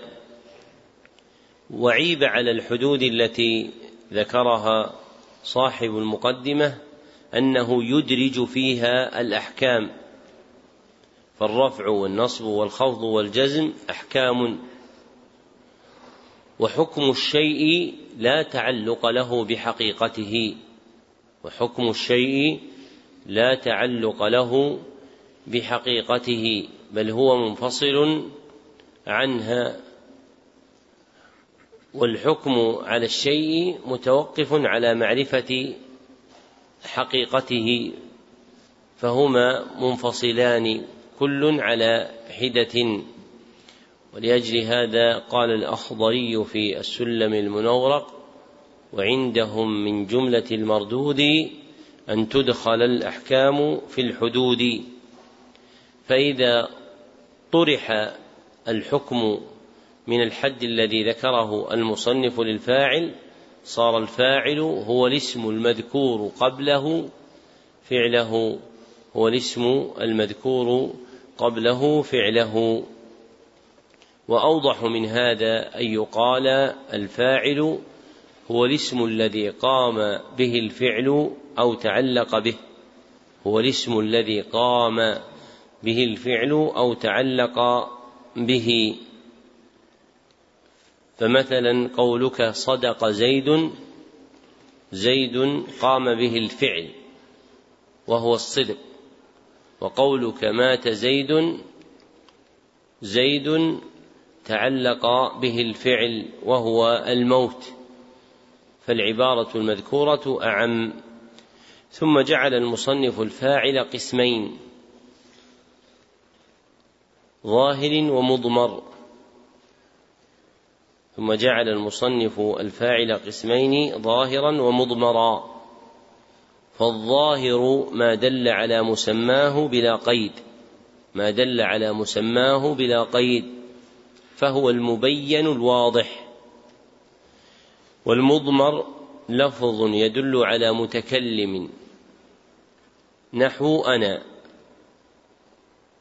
أو مخاطب نحو أنت، أو غائب نحو هو، لفظ يدل على متكلم نحو أنا، أو مخاطب نحو أنت، أو غائب نحو هنا. وساق أمثلة الظاهر، فالفاعل فيها جميعا هو اسم ظاهر، زيد والزيدان إلى آخر ما ذكر. والفعل المتقدم فيها ماض أو مضارع، لأن الأمر لا يكون فاعله ظاهرا بل مضمرا. ثم ذكر أن الفاعل المضمر 12 نوعا، وكلها ضمائر مبنية في محل رفع فاعل. وساق أمثلتها، وهي ضمائر تدل على المتكلم أو المخاطب.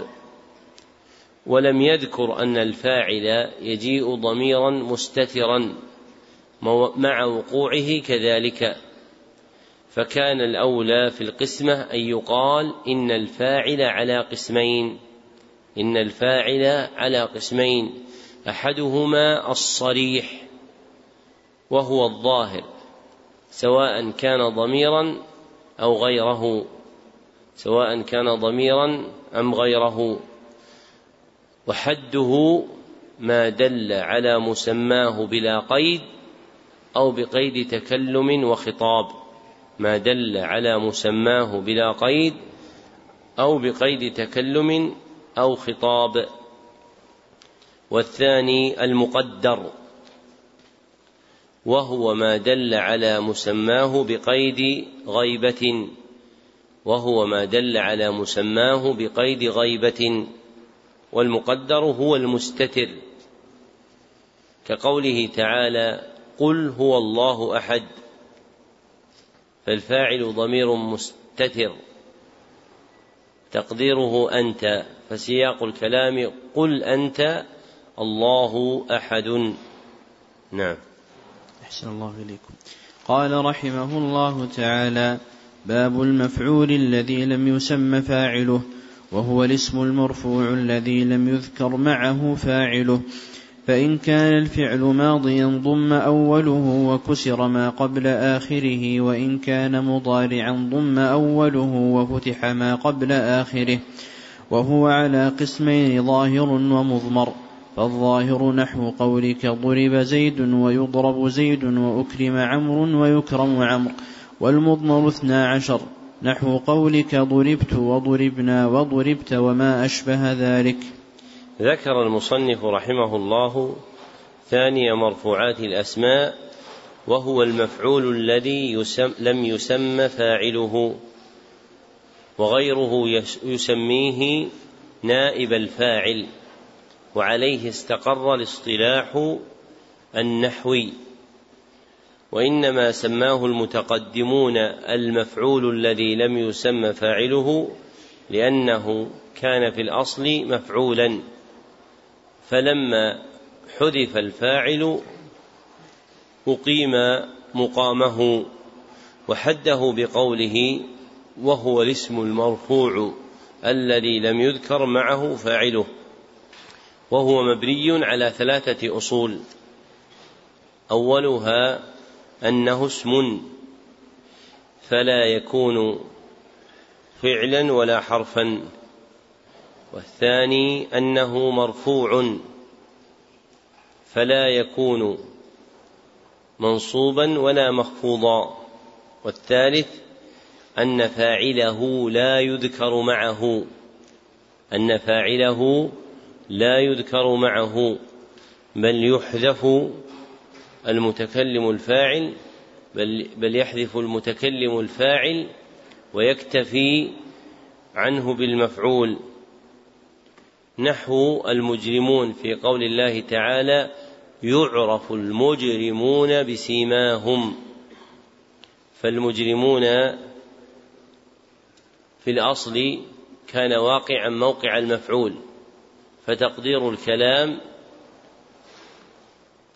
تعرف الملائكة المجرمين بسيماهم، ثم حذف الفاعل وهو الملائكة، وأقيم المفعول مقامه وهو المجرمين، فلما أقيم مقامه أعطي حكمه، فقال الله تعالى يعرف المجرمون بسيماهم، فصار مرفوعا بعد النصب.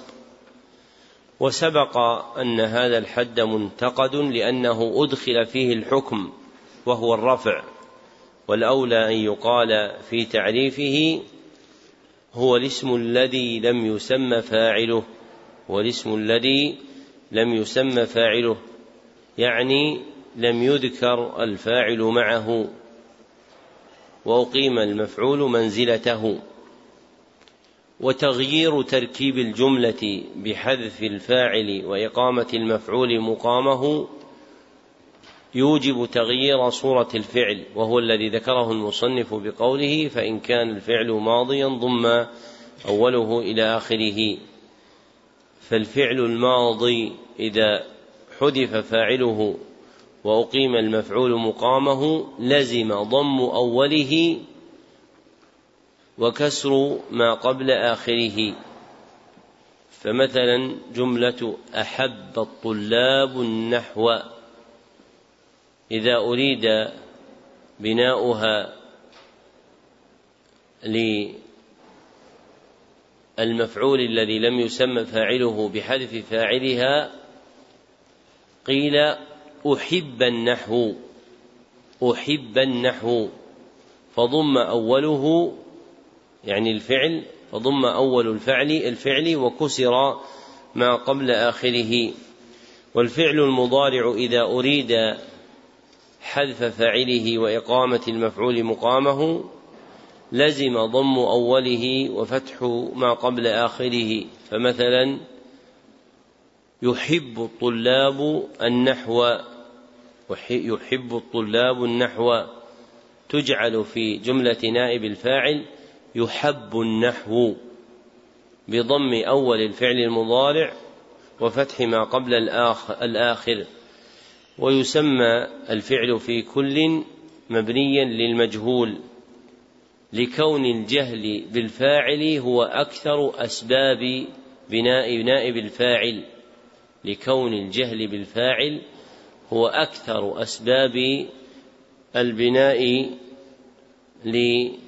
نائب الفاعل، ولو قيل إن الفعل مبني للمفعول لكان أولى ليعم الجهل وغيره، فالأولى ألا تقول في الفعل مبني للمجهول، بل تقول فيه فعل مبني للمفعول، لأن سبب بنائه كذلك قد يكون الجهالة وقد يكون غيرها. وفي أبنية الفعل للمفعول ما يكون على غير ما ذكر مما يعرف من المطولات، لكن هذه قاعدته الغالبة. ولا يكون نائب الفاعل مع فعل أمر أبدا، لأنه لا يكون إلا لشيء معلوم، فلا يمكن أن تأتي بفعل أمر وتبنيه للمفعول ويأتي نائب الفاعل بعده أبدا، فإن المبنى والمعنى حينئذ يكونان فاسدان لا يجريان على سنن كلام العرب. ثم ذكر المصنف أن نائب الفاعل الذي يسميه هو المفعول الذي لم يسمى فاعله قسمان: ظاهر ومضمر، وساق أمثلتهما. والمضمر 12 نوعا، وكلها مبنية في محل رفع نائب فاعل. وكان الأولى في القسمة أن يجعله قسمين: أحدها الصريح وهو الظاهر سواء كان ضميرا أو غيره، وحده ما دل على مسماه بلا قيد أو مع قيد تكلم أو خطاب. والثاني المقدر وهو ما دل على مسماه مع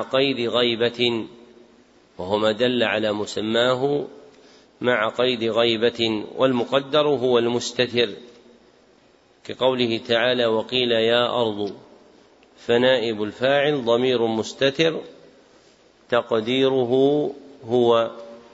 نعم. أحسن الله إليكم. قال رحمه الله تعالى: باب المبتدأ والخبر. المبتدأ هو الاسم المرفوع العاري عن العوامل اللفظية، والخبر هو الاسم المرفوع المسند إليه، نحو قولك زيد قائم، والزيدان قائمان، والزيدون قائمون.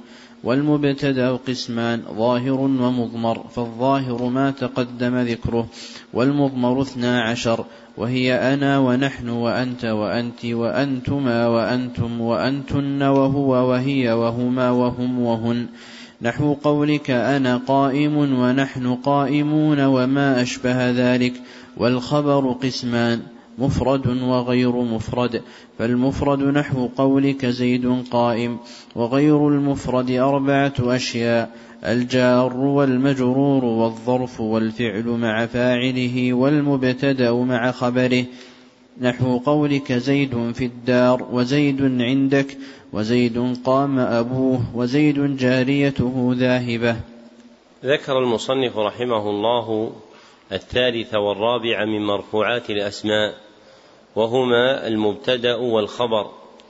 وحد المبتدأ بقوله: المبتدأ هو الاسم المرفوع العاري عن العوامل اللفظية، وهو مبني على 3 أصول: الأول أنه اسم فلا يكون فعلا ولا حرفا، والثاني أنه مرفوع فلا يكون منصوبا ولا مخفوضا، والثالث أنه عار عن العوامل اللفظية أي خال عنها، لم يتقدمه شيء من العوامل التي تؤثر فيه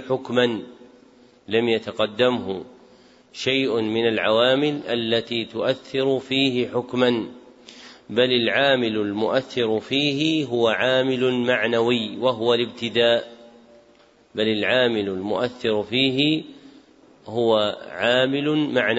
وهو الابتداء، ثم حد الخبر بقوله: الخبر هو الاسم المرفوع المسند إليه، هو الاسم المرفوع المسند إليه، وهو مبني على ثلاثة أصول أيضا. فالأول أنه اسم فلا يكون فعلا ولا حرفا، وهذا باعتبار الغالب، فقد يكون جملة فعلية كما سيأتي، والجملة الفعلية أولها فعل.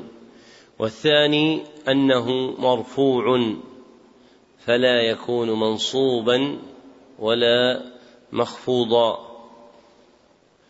والثالث أنه مسند إليه، أي إلى المبتدأ، فهو حكم عليه وتتم به فائدة المبتدأ، فهو حكم عليه وبه تتم فائدة المبتدأ.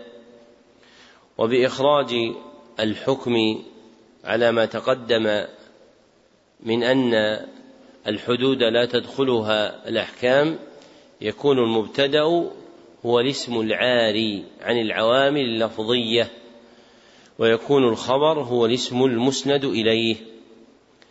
ومثل لهما فقال نحو قولك زيد قائم وزيدان قائمان وزيدون قائمون،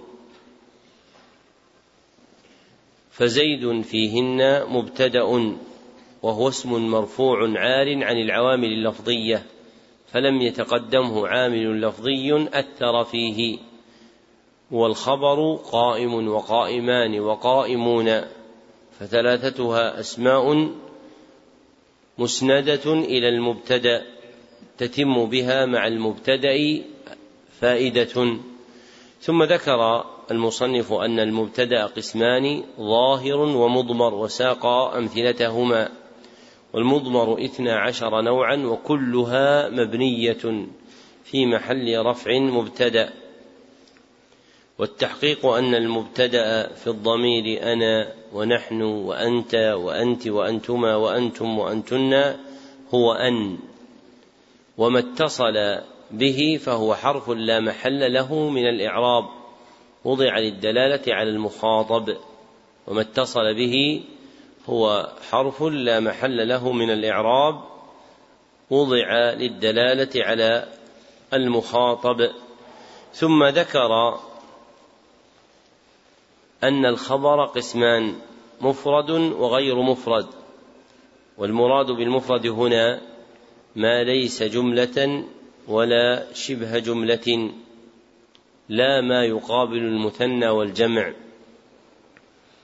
نحو قائم فيما مثل به هنا، ونظيره قائمان وقائمون.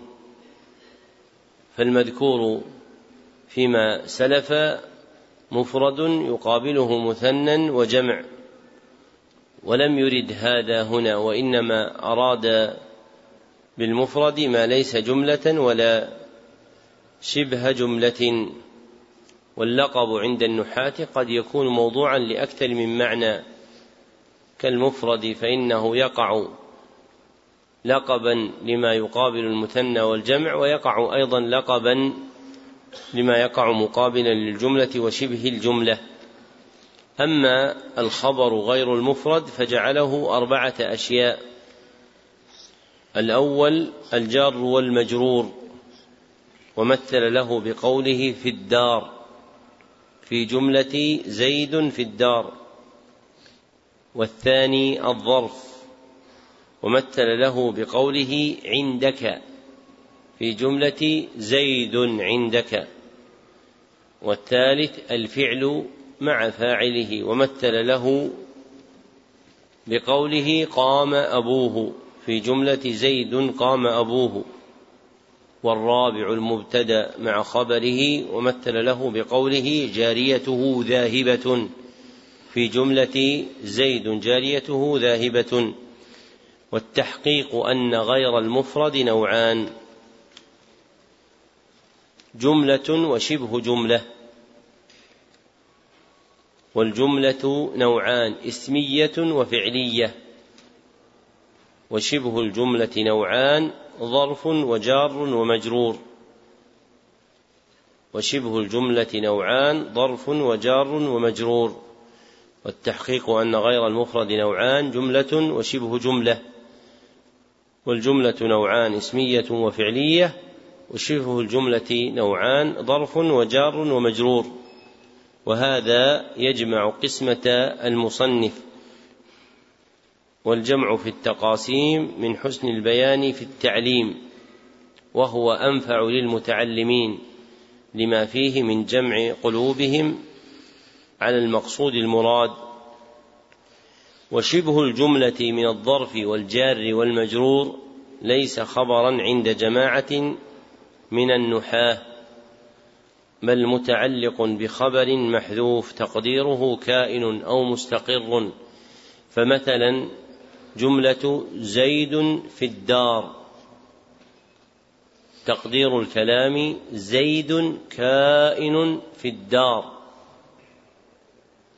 فبعض النحاة يقولون إن الخبر هو الجار والمجرور في قولك زيد في الدار، وبعضهم يقول إن الخبر مقدر تقديره كائن أو مستقر. ومنهم من يجعل الخبر هو جملة الجار والمجرور ومتعلقهما، وهو جملة كائن في الدار، فيكون زيد مبتدأ وهذه الجملة كائن في الدار خبرا، وهو الأصح. نعم. أحسن الله إليكم. قال رحمه الله تعالى: باب العوامل الداخلة على المبتدأ والخبر، وهي ثلاثة أشياء: كان وأخواتها، وإن وأخواتها، وظننت وأخواتها. ذكر المصنف رحمه الله الخامس والسادس من مرفوعات الأسماء، وهما اسم كان وأخواتها وخبر إن وأخواتها. ولم يفصح عن ذلك ابتداء، بل يفهم من مآل كلامه، فإنه عقد ترجمة تدل عليهما وعلى غيرهما استطرادا، فقال: باب العوامل الداخلة على المبتدأ والخبر. وسبق بيان معنى العامل، وأنه المقتضي للإعراب أي الموجب له. وهذه العوامل تغير إعراب المبتدأ والخبر فتخرجهما أو أحدهما من الرفع. وهي ثلاثة أقسام: الأول كان وأخواتها وكلها أفعال، والثاني إن وأخواتها وكلها حروف، والثالث ظننت وأخواتها وكلها أفعال. وتسمى هذه العوامل بالنواسخ لأنها تنسخ عمل المبتدأ، لأنها تنسخ حكم المبتدأ والخبر، أي تزيله وتغيره، لأنها تنسخ حكم المبتدأ والخبر أي تزيله وتغيره، على ما سيأتي بيانه. نعم. أحسن الله إليكم. قال رحمه الله تعالى: فأما كان وأخواتها فإنها ترفع الاسم وتنصب الخبر، وهي كان وأمسى وأصبح وأضحى وظل وبات وصار وليس وما زال وما انفك وما فتئ وما برح وما دام وما تصرف منها، نحو كان ويكون وكن وأصبح ويصبح وأصبح. تقول كان زيد قائما وليس عمر شاخصا وما أشبه ذلك. ذكر المصنف رحمه الله في هذه الجملة القسم الأول من العوامل الداخلة على المبتدأ والخبر المغيرة لحكم أحدهما فقط، وهو الخبر، فإنه يخرج من الرفع إلى النصب ويسمى خبر كان وأخواتها. أما المبتدأ فهو باق على حكمه وهو الرفع، ويسمى اسم كان وأخواتها. وقوله ترفع الاسم وتنصب الخبر أي باعتبار منتهى عملها، وإلا فهي ترفع المبتدأ ويسمى اسمها، وتنصب الخبر ويسمى خبرها. وأخوات كان 11، وبضمها إليهن فعدتهن 12، وكلها أفعال تعمل كيفما تصرفت، مضارعا أو ماضيا أو أمرا، ومنها ما لا يتصرف بحال، وهما ليس اتفاقا، وما دام على الصحيح فإنهما لا يتصرفان بحال بل يلزمان هذه الصورة. والأفعال 4 زال وانفك وفتئ وبرح، يشترط لعملها تقدم النفي أو شبه النفي، وهو النهي والدعاء، فلا بد أن يتقدمها نفي أو شبهه.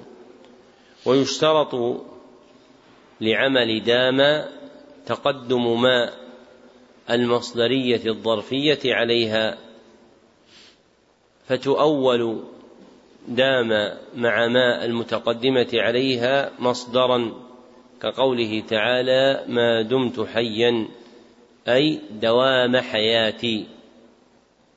ومثل المصنف لعمل كان وأخواتها بمثالين: أحدهما: كان زيد قائما، فزيد اسم كان مرفوع وعلامة رفعه الضمة، وقائما خبر كان منصوب وعلامة نصبه الفتحة، وأصل الجملة زيد قائم، فمبتدأها زيد وخبرها قائم، فلما دخلت كان على الجملة رفعت المبتدأ وسمي اسمها، ونصبت الخبر وسمي خبرها. والمثال الآخر: ليس عمر شاخصا، فعمر اسم ليس مرفوع وعلامة رفعه الضمة، وشاخصا خبر ليس وهو منصوب وعلامة نصبه الفتحة، وأصل الجملة عمر شاخص، فدخلت عليه ليس وعملت عملها. نعم. أحسن الله إليكم. قال رحمه الله تعالى: وأما إن وأخواتها فإنها تنصب الاسم وترفع الخبر، وهي إن وأن وكأن ولكن وليت ولعل، تقول إن زيدا قائم وليت عمرا شاخص وما أشبه ذلك. ومعنى إن وأن للتوكيد، وكأن للتشبيه، ولكن للاستدراك، وليت للتمني، ولعل للترجي والتوقع. ذكر المصنف رحمه الله في هذه الجملة القسم الثاني من العوامل الداخلة على المبتدأ والخبر المغيرة لحكم أحدهما فقط، وهو المبتدأ، فإنه يخرج من الرفع إلى النصب ويسمى اسم إن وأخواتها. أما الخبر فهو باق على حكمه ويسمى خبر إن وأخواتها. وقوله تنصب الاسم وترفع الخبر، أي باعتبار منتهى عملها، وإلا فهي تنصب المبتدأ ويسمى اسمها، وترفع الخبر ويسمى خبرها. وأخوات إن 5، وبضمها إليهن فعدتهن 6، وكلها حروف. ومثل المصنف لعملها بمثالين: الأول: إن زيدا قائم، فزيدا اسم إن وهو منصوب وعلامة نصبه الفتحة، وقائم خبر إن وهو مرفوع وعلامة رفعه الضمة، وأصل الجملة زيد قائم، فدخلت عليها إن فنصبت المبتدأ وسمي اسمها، ورفعت الخبر وسمي خبرها. والمثال الآخر: ليت عمرا شاخصا، فعمرا اسم ليت منصوب وعلامة نصبه الفتحة، وشاخص خبر ليت مرفوع وعلامة رفعه الضمة، وأصل الجملة عمر شاخص، فدخلت عليه ليت وعملت عملها. ثم استطرد المصنف فذكر معاني هذه الحروف، وبيان معانيها ليس بحثا نحويا بل هو تابع علم البلاغة، فكان الأجدر إهماله مراعاة لمقصد الفن. نعم. أحسن الله إليكم. قال رحمه الله تعالى: وأما ظننت وأخواتها فإنها تنصب المبتدأ والخبر على أنهما مفعولان لها، وهي ظننت وحسبت وخلت وزعمت ورأيت وعلمت ووجدت واتخذت وجعلت وسمعت. تقول: ظننت زيدا منطلقا ورأيت عمرا شاخصا وما أشبه ذلك. ذكر المصنف رحمه الله في هذه الجملة القسم الثالث من العوامل الداخلة على المبتدأ والخبر المغيرة لحكمهما معا، فإنهما يخرجان من الرفع إلى النصب، ويسمى المبتدأ مفعول ظن وأخواتها الأول، ويسمى الخبر مفعول ظن وأخواتها الثاني، ولا مدخل لهما في المرفوعات، فكلاهما حكمه النصب، لكن أوردهما المصنف استطرادا لتتميم العوامل الداخلة على المبتدأ والخبر. وقوله تنصب المبتدأ والخبر أحسن من نظيريه المتقدمين، فإن هذا هو عملها حقيقة، فهي تنصب المبتدأ ويسمى مفعولا أولا، وتنصب الخبر ويسمى مفعولا ثانيا.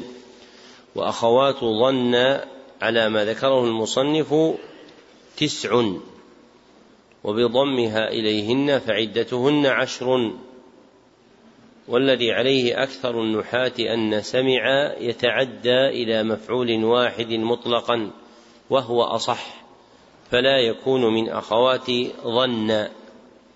وتسمى هذه الأفعال أفعال القلوب تغليبا، لأن اتخذت وجعلت ليس من أفعال القلوب بل من أفعال التصير والانتقال، وأما البقية فإنهن منها، فتسميتها بأفعال القلوب على وجه التغليب باعتبار الأكثر.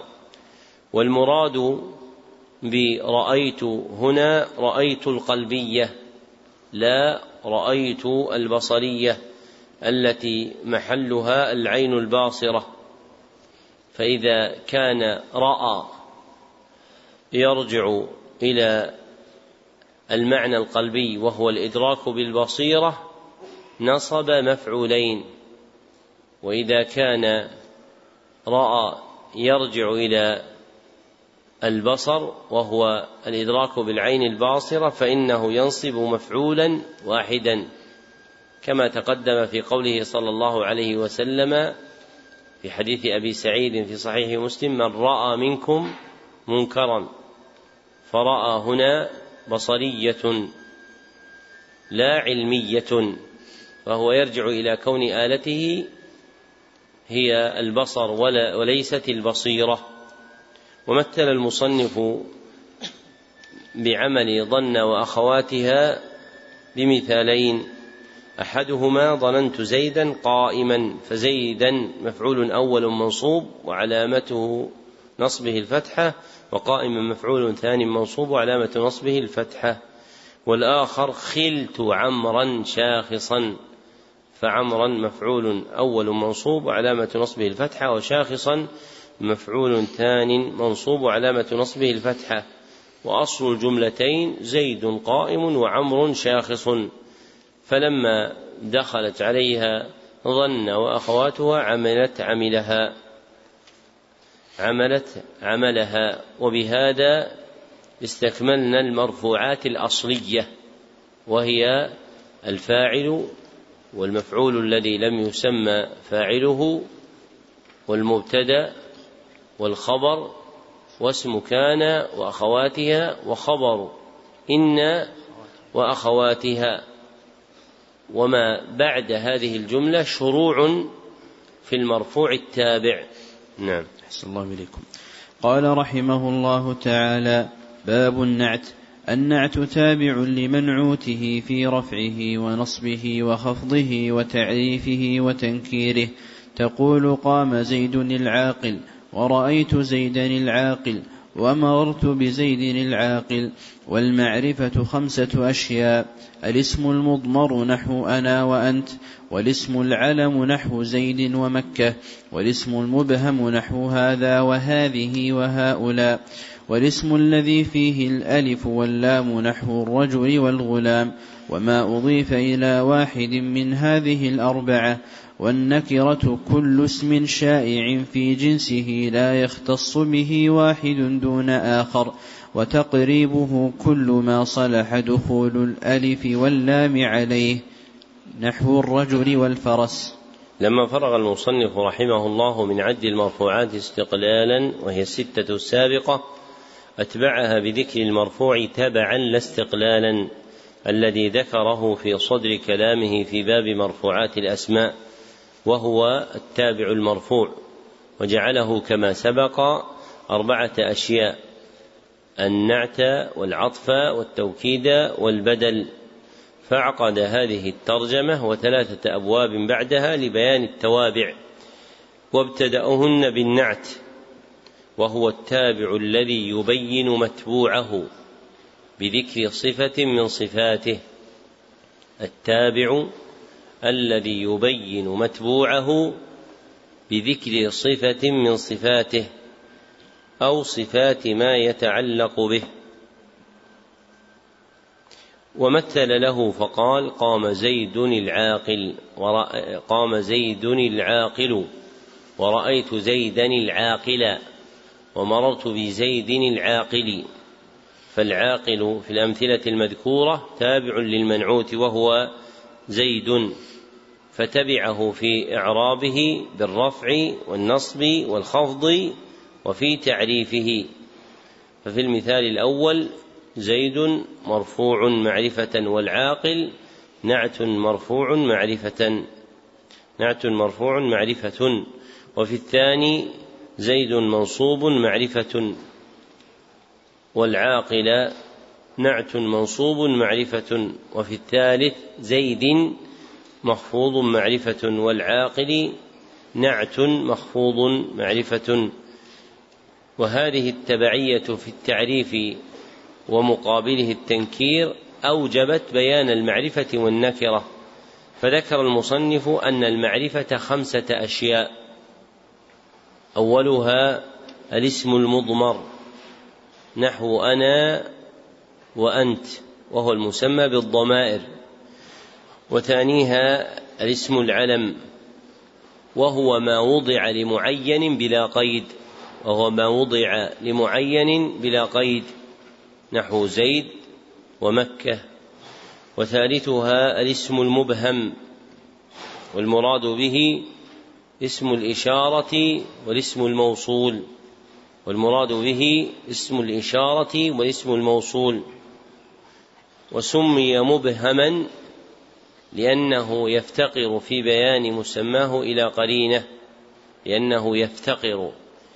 بيان مسماه إلى قرينة كإشارة أو صلة نحو هذه وهذا والذي والتي.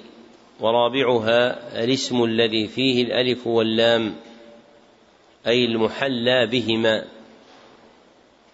نحو الرجل والغلام. وتقدم أن المستقيم لغة أن يقال ال، لأنه مركب من حرفين فينطق كذلك، وأعم منه أن يقال أداة التعريف كما سبق بيانه. فرابعها هو الاسم الذي دخلت عليه أداة التعريف. وخامسها ما أضيف إلى واحد من هذه 4 المتقدمة، أما النكرة فهي كل اسم شائع في جنسه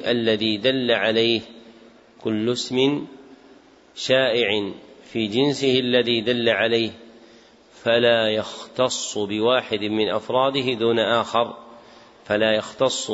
من أفراده دون آخر وقربه المصنف فقال: كل ما صلح دخول الألف واللام عليه نحو الرجل والفرس، والمراد بها الألف واللام المعرفة كما سلف. فما حسن دخول ال عليه مفيدة للتعريف فهو نكرة، وما لم يحسن دخولها عليه فليس بنكرة، كأل الداخلة على الحارث فإنها لا تفيد تعريفا، فهو اسم علم موضوع معرفة. وتبعية النعت لمتبوعه هي في رفعه ونصبه وخفضه وفي تعريفه وتنكيره. وتبعية النعت لمتبوعه هي في رفعه ونصبه وخفضه وفي تعريفه وتنكيره. وتقترن أيضا بالتبعية له في إفراده وتثنيته وجمعه وفي تذكيره وتأنيثه. وتقترن أيضا بالتبعية له في إفراده وتثنيته وجمعه وفي تذكيره وتأنيثه، فلا بد أن يكون التابع والمتبوع متحدان فيما ذكر. نعم. أحسن الله إليكم. قال رحمه الله تعالى: باب العطف. وحروف العطف 10، وهي الواو والفاء وثم وأو وأم وإما وبل ولا ولكن وحتى في بعض المواضع. فإن عطفت على مرفوع رفعت، أو على منصوب نصبت، أو على مخفوض خفضت، أو على مجزوم جزمت. تقول: قام زيد وعمر، ورأيت زيدا وعمرا، ومررت بزيد وعمر. هذا التابع الثاني من التوابع 4 وهو العطف. والمقصود بالحكم عند النحاة هو المعطوف، فيكون قولهم العطف من إطلاق المصدر وإرادة اسم المفعول. وحد العطف عندهم تابع يتوسط بينه وبين متبوعه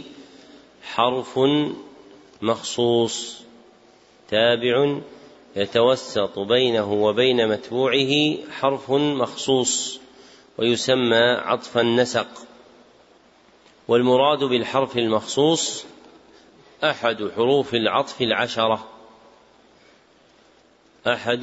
العطف 10 وهي الواو والفاء إلى آخر ما ذكره المصنف. واشترط فيما أن تسبق بمثلها، نحو قوله تعالى: فإما منا بعد وإما فداء. والمختار أنها ليست من حروف العطف، وإنما العاطف هو حرف الواو. ومحل التبعية بين المعطوف والمعطوف عليه في الإعراب فقط دون التعريف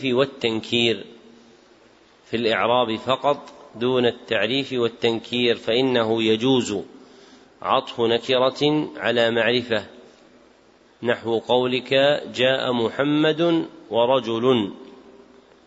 ومثل المصنف لل4 فمثل للمرفوع: قام زيد وعمر، فعمر معطوف على زيد، والمعطوف على المرفوع مرفوع وعلامة رفعه الضمة.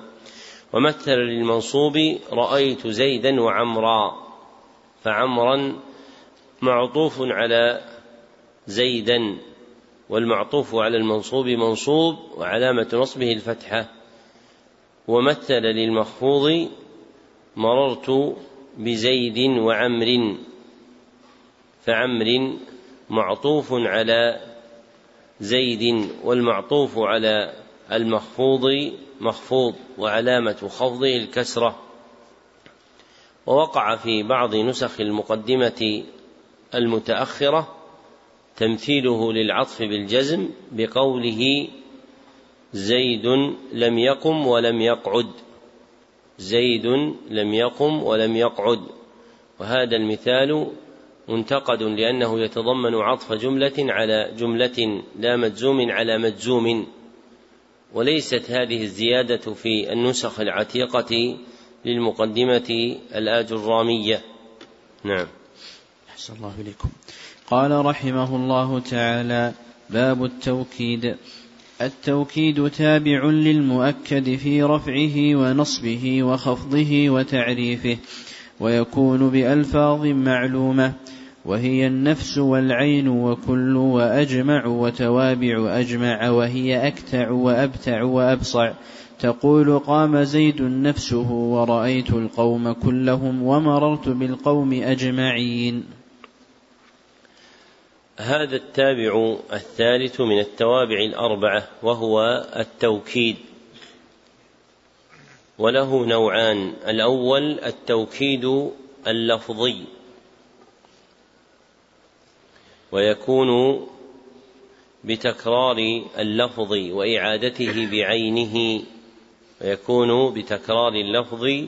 وإعادته بعينه، أو مرادفه، كقولك أخاك أخاك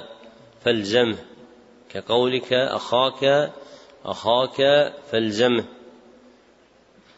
فأخاك الثانية هي توكيد لقولك أخاك الأولى. والثاني التوكيد المعنوي، وحده اصطلاحا التابع الذي يرفع احتمال السهو أو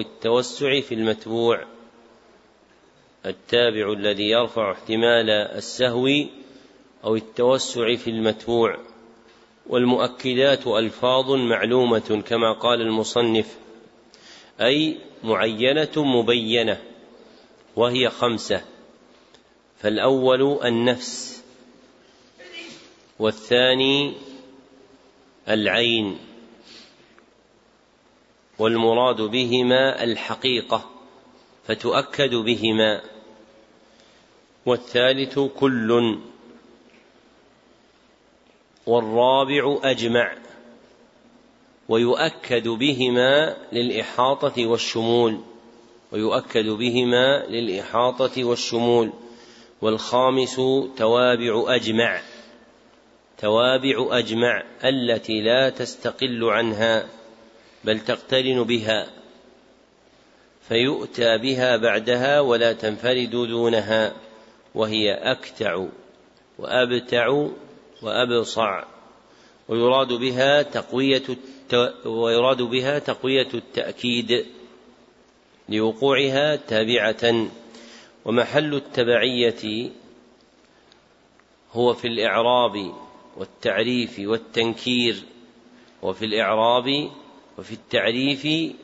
والتنكير، لكن التبعية بالتنكير في التوكيد المعنوي مختلف فيها، أما في التوكيد اللفظي فمتفق عليها.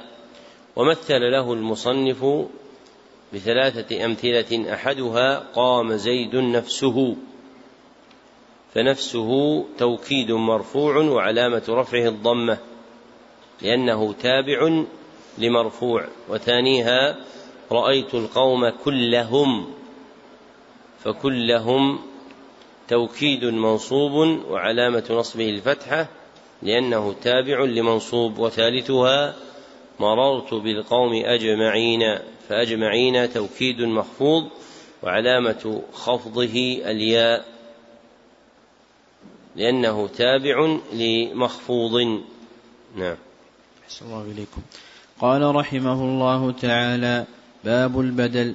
إذا أبدل اسم من اسم أو فعل من فعل تبعه في جميع إعرابه، وهو على 4 أقسام: بدل الشيء من الشيء، وبدل البعض من الكل، وبدل الاشتمال، وبدل الغلط، نحو قولك قام زيد أخوك، وأكلت الرغيف ثلثه، ونفعني زيد علمه، ورأيت زيدا الفرس. أردت أن تقول رأيت الفرس فغلطت فأبدلت زيدا منه. هذا التابع الرابع من التوابع الأربعة، وهو البدل، وحده اصطلاحا التابع المقصود بلا واسطة بينه وبين تابعه، التابع المقصود بلا واسطة بينه وبين تابعه. والتبعية مخصوصة بالإعراب كما صرح به،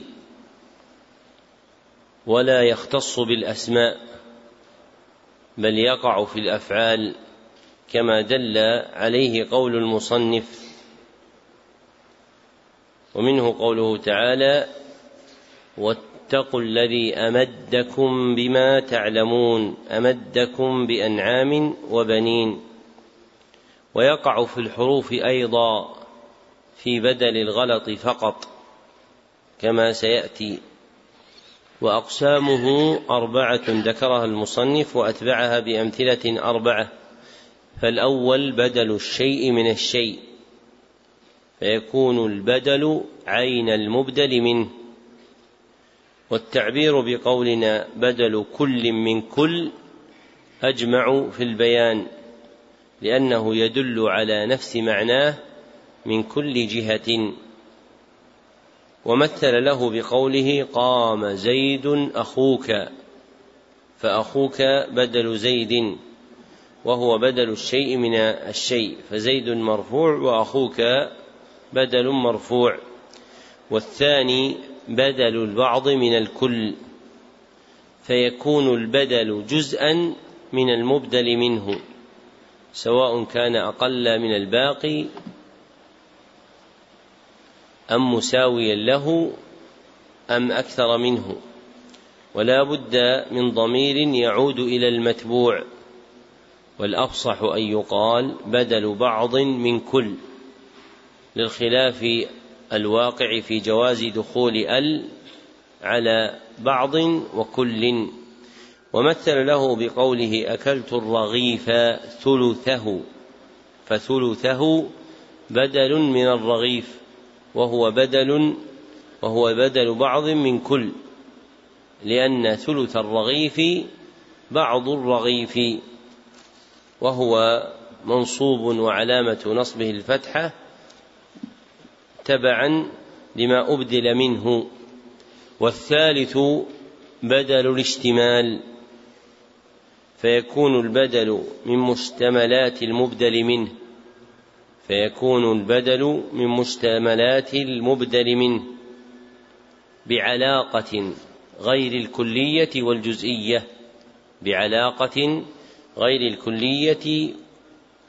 والجزئية، وأخرجت علاقة الكلية والجزئية لأنها هي الموجودة في بدل بعض من كل. ومثل له بقوله: نفعني زيد علمه، فعلمه بدل زيد وهو بدل اشتمال. والفرق بين الاشتمال وبدل بعض من كل أن البدل في بدل بعض من كل يكون متعلقا بشيء محسوس في ذات محسوسة، فقولك أكلت الرغيف ثلثه كلاهما يتعلق بذات محسوسة، فالرغيف محسوس وثلثه محسوس.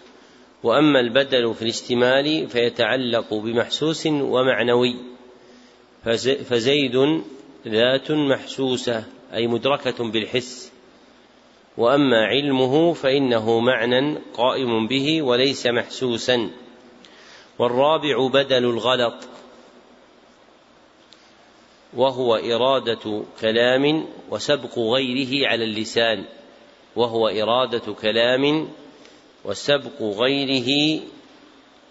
على اللسان، ثم يعدل عنه إلى المراد أولا، ومثل له بقوله: رأيت زيدا الفرس.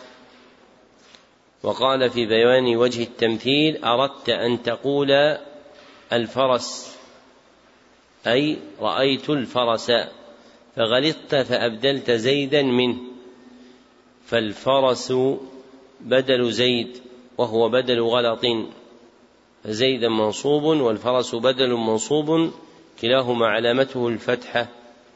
وسمى ابن هشام أحد محققي النحاة هذا النوع البدل المباين وهو أليق، وجعله أقساما منها بدل الغلط، وتبعه السيوطي وغيره. ومنه في الحروف جاء محمد في إلى المسجد، جاء محمد في إلى المسجد، أردت أن تقول جاء محمد إلى المسجد فسبق لسانك فقلت جاء محمد في، ثم عدلت عنه فقلت إلى المسجد، وهو بدل غلط أيضا. وبهذا استكملنا المرفوعات التابعة، وهي النعت والعطف والتوكيد والبدل، وتم بذلك بيان المرفوعات كلها مستقلة وتابعة. وبقي من الكتاب باب منصوبات الأسماء ومن درج تحته، وباب مخفوضات الأسماء، ونستكمل بقيتها إن شاء الله تعالى بعد صلاة العصر، وتتمة لما سبق من النصح في كيفية تلقي النحو. ينبه الطالب أيضا إلى الحرص على الإعراب، لأن المقصود من تعلمك النحو أن تعرب به، فإذا أخذت بابا وعقلت قاعده فأعمل عمله فيما يمر بك من الجمل. وقد قال بعض السلف: من أراد أن يتقن الفرائض فليمت جيرانه. الذي يريد أن يتقن الفرائض يمسك بيوت جيرانه، هذا البيت فيه زوجة وأولاد، الزوج ليس فيه، ماتت الزوجة كيف تكون القسمة؟ وكذلك يقال: من أراد أن يتقن النحو فليعرب كل جملة يراها، كل جملة يراها عنوان أو غير ذلك يجتهد في إعرابه حتى يتمرن على النحو ويتقنه.